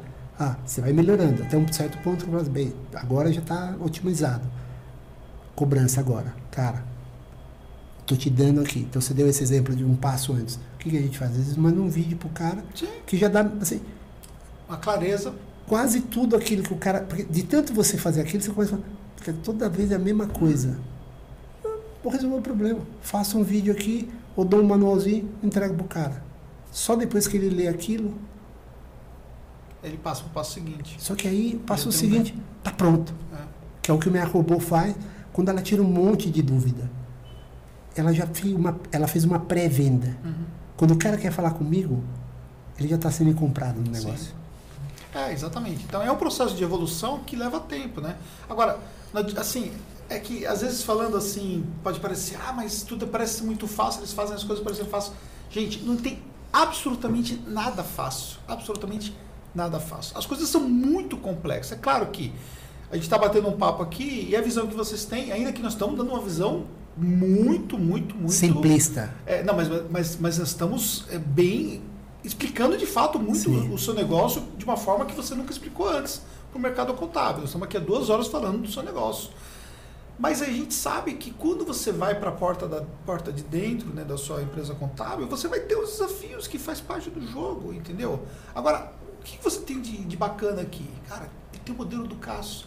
O meu modelo da Tax é totalmente diferente em algumas coisas e completamente parecido em outras coisas. Por exemplo, ele falou uma coisa aqui, a questão do, do plano de contas, entendeu? Uma simples mudança de processo em relação ao plano de contas, você tem um ganho operacional gigantesco, entendeu? Porque não é o plano de contas que cada um quer usar, é o plano de contas para aquele nicho de mercado que nós usamos. No caso dele, ele usa para toda a base dele o mesmo plano de contas. Nós temos plano de contas nichados por mercado. E os times já sabem como que tem que ser processualizado aqueles aqueles lançamentos contábeis. Entendeu? Então, são alguns detalhes que vão fazendo uma grande diferença. Que isso, com a escala, começa a se refletir em ganho. E uma série de outros fatores que as coisas vão evoluindo. Então, primeiro, assim, estar aberto. É muito fácil, às vezes, a gente olhar as coisas de um modo crítico. Ah, mas ele cobra muito barato. Ah, mas paga muito pouco para o contador e tal. Mas não sei o quê. Gente, quantos contadores tem hoje na fila esperando ali, querendo ser parceiro e tal? Porque de uma certa forma é que você falou, não é o business dele fazer o atendimento à sua empresa, mas é compor um tempo ocioso dentro da carteira. Se de repente lá, eu vou receber, sei lá, 70 reais por cliente para fazer somente essa parte no tempo ocioso. Se eu boto 50 clientes, eu boto 100 clientes lá para poder fazer nesse tempo ocioso, por exemplo, eu tenho condições de absorver isso, isso já, já ajuda no processo lá da minha empresa contábil. Então, é questão de você ver se isso faz sentido para você ou não, entendeu? Porque, na verdade, é um acordo. Você não colocou o revólver na cabeça de ninguém para dizer o que vai fazer, né? É uma questão própria de um negócio. Né? Eu entendo quando a pessoa fala, ah, mas o meu custo mínimo é menor, é mais alto. Cara, não tem problema, vamos seguir amigo aqui e, e, e tá, tá, tudo certo, né? Agora, é, Quando você tira todas essas outras, esses trabalhos acessórios, que é atendimento, é o cara ligar o telefone, ficar lá, e você, né, você deixa para o cara só fazer aquilo, né? E ele não está acostumado a só fazer aquilo, mas quando ele pega uma carteira de clientes nossa, ele começa a fazer só aquilo, ele fala, nossa, eu consigo dar conta desses, né, de todos esses. Por quê? Porque ele está fazendo uma, uma parte do processo.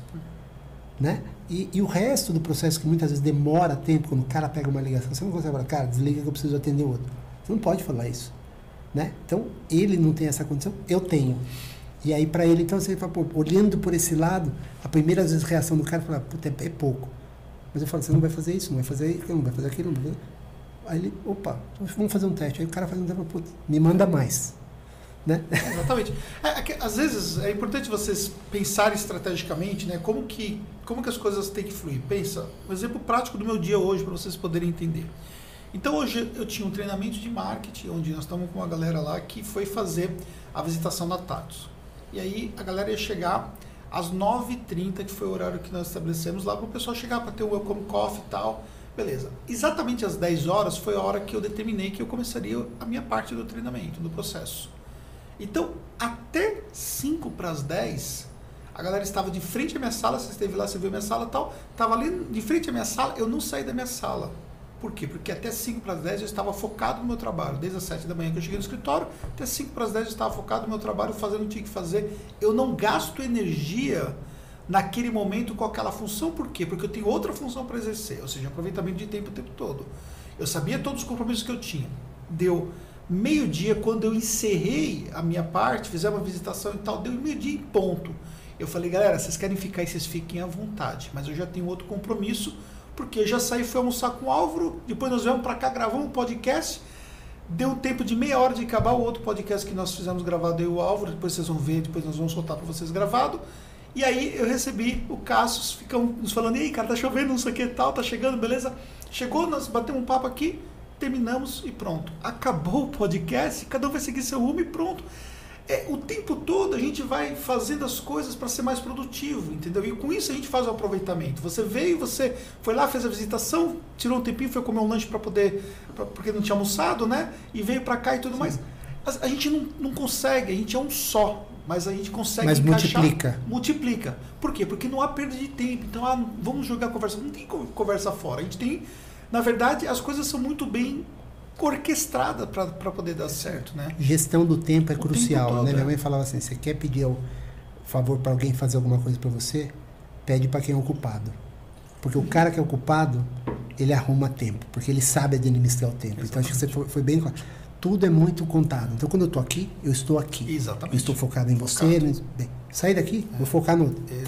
E aí, o que eu percebo é o seguinte: as pessoas as pessoas dispersam muito. Ah, agora eu vou tomar um café. Ah, agora eu vou não sei o quê. Agora, né? E não, você tem que estar tá focado. Quando você está focado, você produz muito. O ser humano produz muito. Né? Então, quando você consegue perceber isso, você fala, né? Eureka. Entra Meu no dia... estado de flow e entrega. Exatamente. Ah. Multiplica, né? O fator multiplica. Assim, você fala, nossa, eu fiz tanta coisa hoje. E na prática você fala assim, o que, que eu... Não, eu, eu usei meu tempo da forma correta né? E eu tenho tempo, eu tenho três filhas, minha mulher atual tem mais dois, então são cinco filhos. Eu tenho duas vezes mulher, então assim, eu tenho que cuidar de uma, eu é. tenho outros negócios e eu tenho que ir lá me dividir. E eu tenho que arrumar tempo. Então assim, né, tempo é questão de preferência, de certa forma é. Sim. Agora, quando você está ali, foco. É. Eu quando vou entender o cliente, ele fala, eu escuto. Eu não fico resmungando, respondendo, tentando. Eu, eu tento assimilar tudo o que ele fala. Quando eu volto com uma solução, ela é impecável, porque eu li aquilo que ele falou e eu prestei atenção também no corpo dele para aquilo que ele não falou, mas que o corpo mostrou. E eu volto com um problema. Ele falou, era isso que eu queria. Pronto. É. Então, é tempo, né? Você, você focar no tempo. As pessoas perdem muito tempo com isso. E aí fica o aprendizado para vocês, né? O objetivo justamente aqui desse podcast é toda essa troca de ideias, você aproveitar aquilo que realmente possa fazer sentido. Galera, ó, eu vou entrar aqui para um, uma última pergunta apenas, porque senão eu não vou conseguir é, finalizar. É, você faz o CTA pelo robô correto? É, melhorando o resultado do algoritmo no processo de microconversão através de dados tem o maior percentual de crescimento de conversão. Então, de uma certa forma, o robô já prepara para o processo de conversão. Então, Sim. tem um lado do robô para fazer o processo de conversão, tem um lado que, pelo que entendi, que fica aberto lá para qualquer pessoa que quer fazer uma pergunta básica, ela está disponível também, né, independente de contratar. E tem o lado do robô que é do cliente, que são as perguntas pertinentes à assessoria que ele contratou e tal. Né? Sim. Lá no processo de conversão, então, você já vai preparando para a conversão e aí fica um processo que depois é só finalizado com uma ligação. Exatamente, exatamente. Então, assim, o robô, a ideia. Porque a ligação, o que, que ela vai. Né, quem é contador vai pensar, o cara, quando liga, ele tem um monte de dúvida. Uhum. E se eu quiser falar com alguém? E como que vai funcionar para o envio de material? Né, e é plataforma? E o que, que é? Toda aquela conversa que você vê que é repetitiva, eu tentei pôr dentro do robô. Então ele vai lá, como funciona? O que, que vocês fazem? É isso, é assim, assim. E como que é a transição? É assim, assim, essa. Cara, quando ele termina a ligação, ele fala, pô, legal, né? Podem me ligar? Alguma coisa do tipo? Ou, vamos entrar em contato? Eu quero, tenho interesse. Aí a gente pega o telefone. O cara já está comprado, ele já entendeu a dinâmica. Entendi. Eles falaram, eu queria ver se. Quebrou todas as objeções. Entendi. É isso aí. Isso aí. Cassius, quero agradecer a sua participação. É, peço desculpa, galera, a gente está com mais de duas horas e, de fato, é, senão a gente vai ficar aqui duas, três horas. O cara daqui a pouco dorme aqui fazendo a, a transição das câmeras para gente, vendo se está tudo em ordem e tudo mais, né, cara? já, já, hoje já é o segundo podcast que o Cadu daqui a pouco ele, você, já, você já virou, né? Já virou um profissional contábil. Já estou né? manjando de tudo já. daqui a pouco eu vou sentar com ele aqui e vou fazer um podcast com, é. com o nosso operador. Eu quero agradecer ao Cassius pela participação, quero agradecer a minha equipe, quero agradecer todo mundo que esteve aqui assistindo. Eu espero de fato que vocês tenham gostado, enfim. Manda esse conteúdo para outras pessoas, manda para o seu profissional na sua empresa, manda para o seu colega contador, é, manda para a galera que vai realmente fazer sentido. Semana que vem nós temos já mais um podcast é, agendado. Depois eu vou compartilhar com vocês horário direitinho e dia para vocês poderem já colocar na agenda para poder participar junto. E o tema da semana que vem nós vamos falar sobre marketing contábil digital. Então, prepara aí. Nós vamos estar com o Alex da DPG aqui no nosso podcast. Vai ser uma conversa bem interessante, porque eles vão tirar muitas dúvidas. E, obviamente, eu vou entregar para vocês aqui uma realidade em relação a esse tema, como todos os outros que nós estamos entregando aqui. Amigo. Anderson, obrigado pela oportunidade. Obrigado. É, uma, é um prazer estar aqui. Né? Eu, do dia para a noite, comecei a ter né, muitos convites e tal, e eu, eu, vou tentar atender todos que eu puder, mas assim, ó, parabéns pela análise que você fez, parabéns pela oportunidade, acho que assim, esse é um mercado, graças a Deus, que ele permite que todos possam é, é sobressair, né, então ele não, é, é tem oportunidade para todo mundo e é uma... É, é legal poder com, compartilhar o meu negócio, né? Eu sei que vai ter gente que vai tentar copiar e eu acho legal isso porque a gente vai aprendendo Sim. também com os outros, né? Eu, eu, eu, abraço a concorrência, eu não, eu não tenho medo, né? Eu acho que a gente aprende com ela. Então, obrigado pela oportunidade. Imagina, eu que agradeço. Meus parabéns pelo trabalho, meus parabéns é, por toda essa visibilidade que você ganhou e fruto né, de todo o empenho que você teve. Muito bem. E, galera, muito obrigado e até o próximo conteúdo. Até mais.